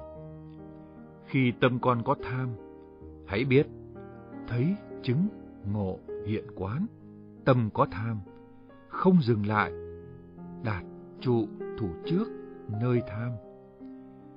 Khi tâm con không có tham, hãy biết tâm không có tham, không dừng lại nơi không tham. Khi tâm con có sân, không sân, có động, có tịnh, có ràng buộc, có giải thoát, vân vân. Con đều biết thật có như vậy và không dính mắc, không trụ trước vào tâm ấy. Như vậy là không đạt, hay đạt chỗ không đạt, nghĩa là không dính vào đâu, là tâm thong dong tự tại. Thấy, biết tâm mình ở mọi nơi là hiện quán, là chứng ngộ. Tâm mình không dính mắc vào nơi nào là an nhiên giải thoát. Nhưng con đừng tưởng, không dính mắc nơi nào là tâm không không đâu nhé. Không không là dính mắc vào không rồi. Dính mắc vào không còn nguy hại hơn dính mắc vào có.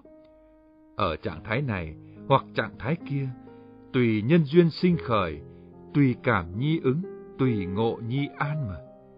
Nhưng chính nhờ không dính mắc vào đâu, mới có vô lượng tướng dụng, vô lượng lợi ích cho mình và người. Nói thì nghe như lý luận chơi, nhưng ai có thực sống mới thấy thật là dễ dàng, đơn giản và thiết thực vô cùng. Tâm đạt, bây giờ tâm con phải đạt thế nào?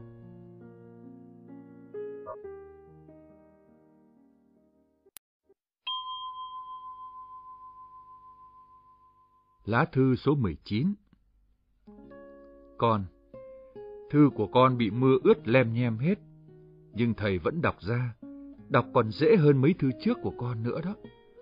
Con biết tại sao không? Tại một lý do rất dễ hiểu là lần này có lẽ vì gấp, nên con viết tự nhiên không nắn nót như trước. Đó, con thấy không?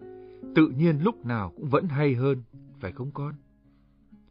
Thầy rất thông cảm với cuộc chạy đua của con, và thầy biết rằng chẳng bao lâu con sẽ trở nên một tay chạy đua bản lãnh.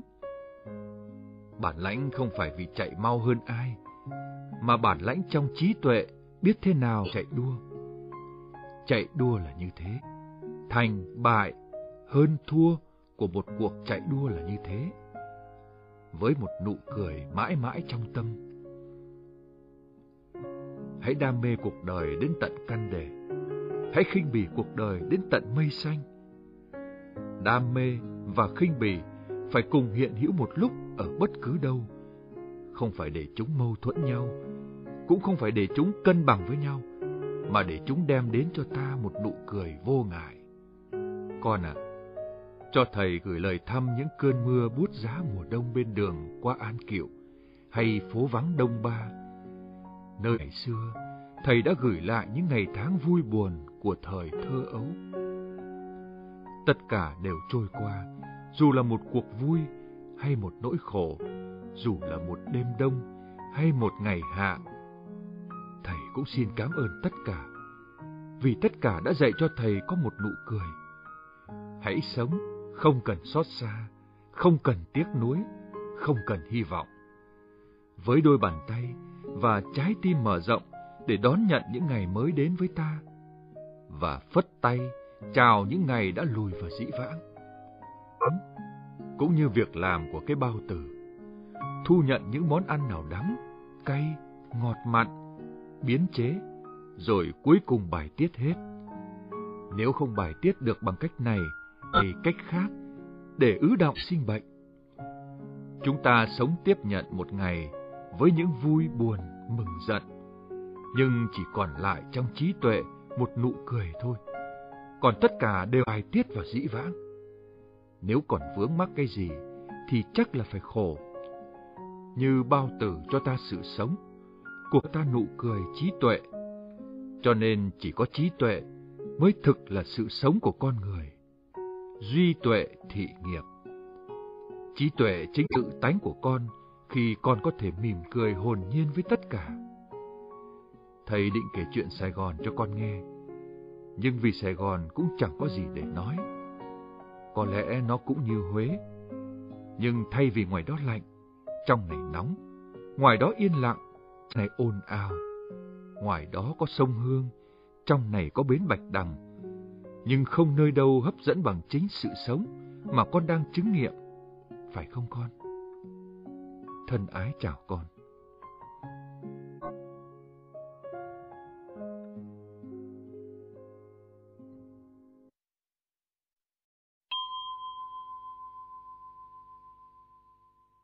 Lá thư số 20 Con, thầy có nhận được thư con, nhưng lúc này thầy ít khi ở chùa, nên chưa trả lời, chắc còn trông lắm. Con ạ, sống trên đời con sẽ thấy đối nội và đối ngoại đều quan trọng cả. Đối nội thì mình phải trong sáng hồn nhiên, bình lặng. Đối ngoại thì mình phải thương yêu, giúp đỡ, hòa thuận với mọi người. Không nên quá vì mình, cũng không nên quá vì người. Cả hai đều cần cả. Hơn thế nữa, khi có tâm hồn trong sáng, mới có thương yêu và mới thấy giá trị của tình yêu thương.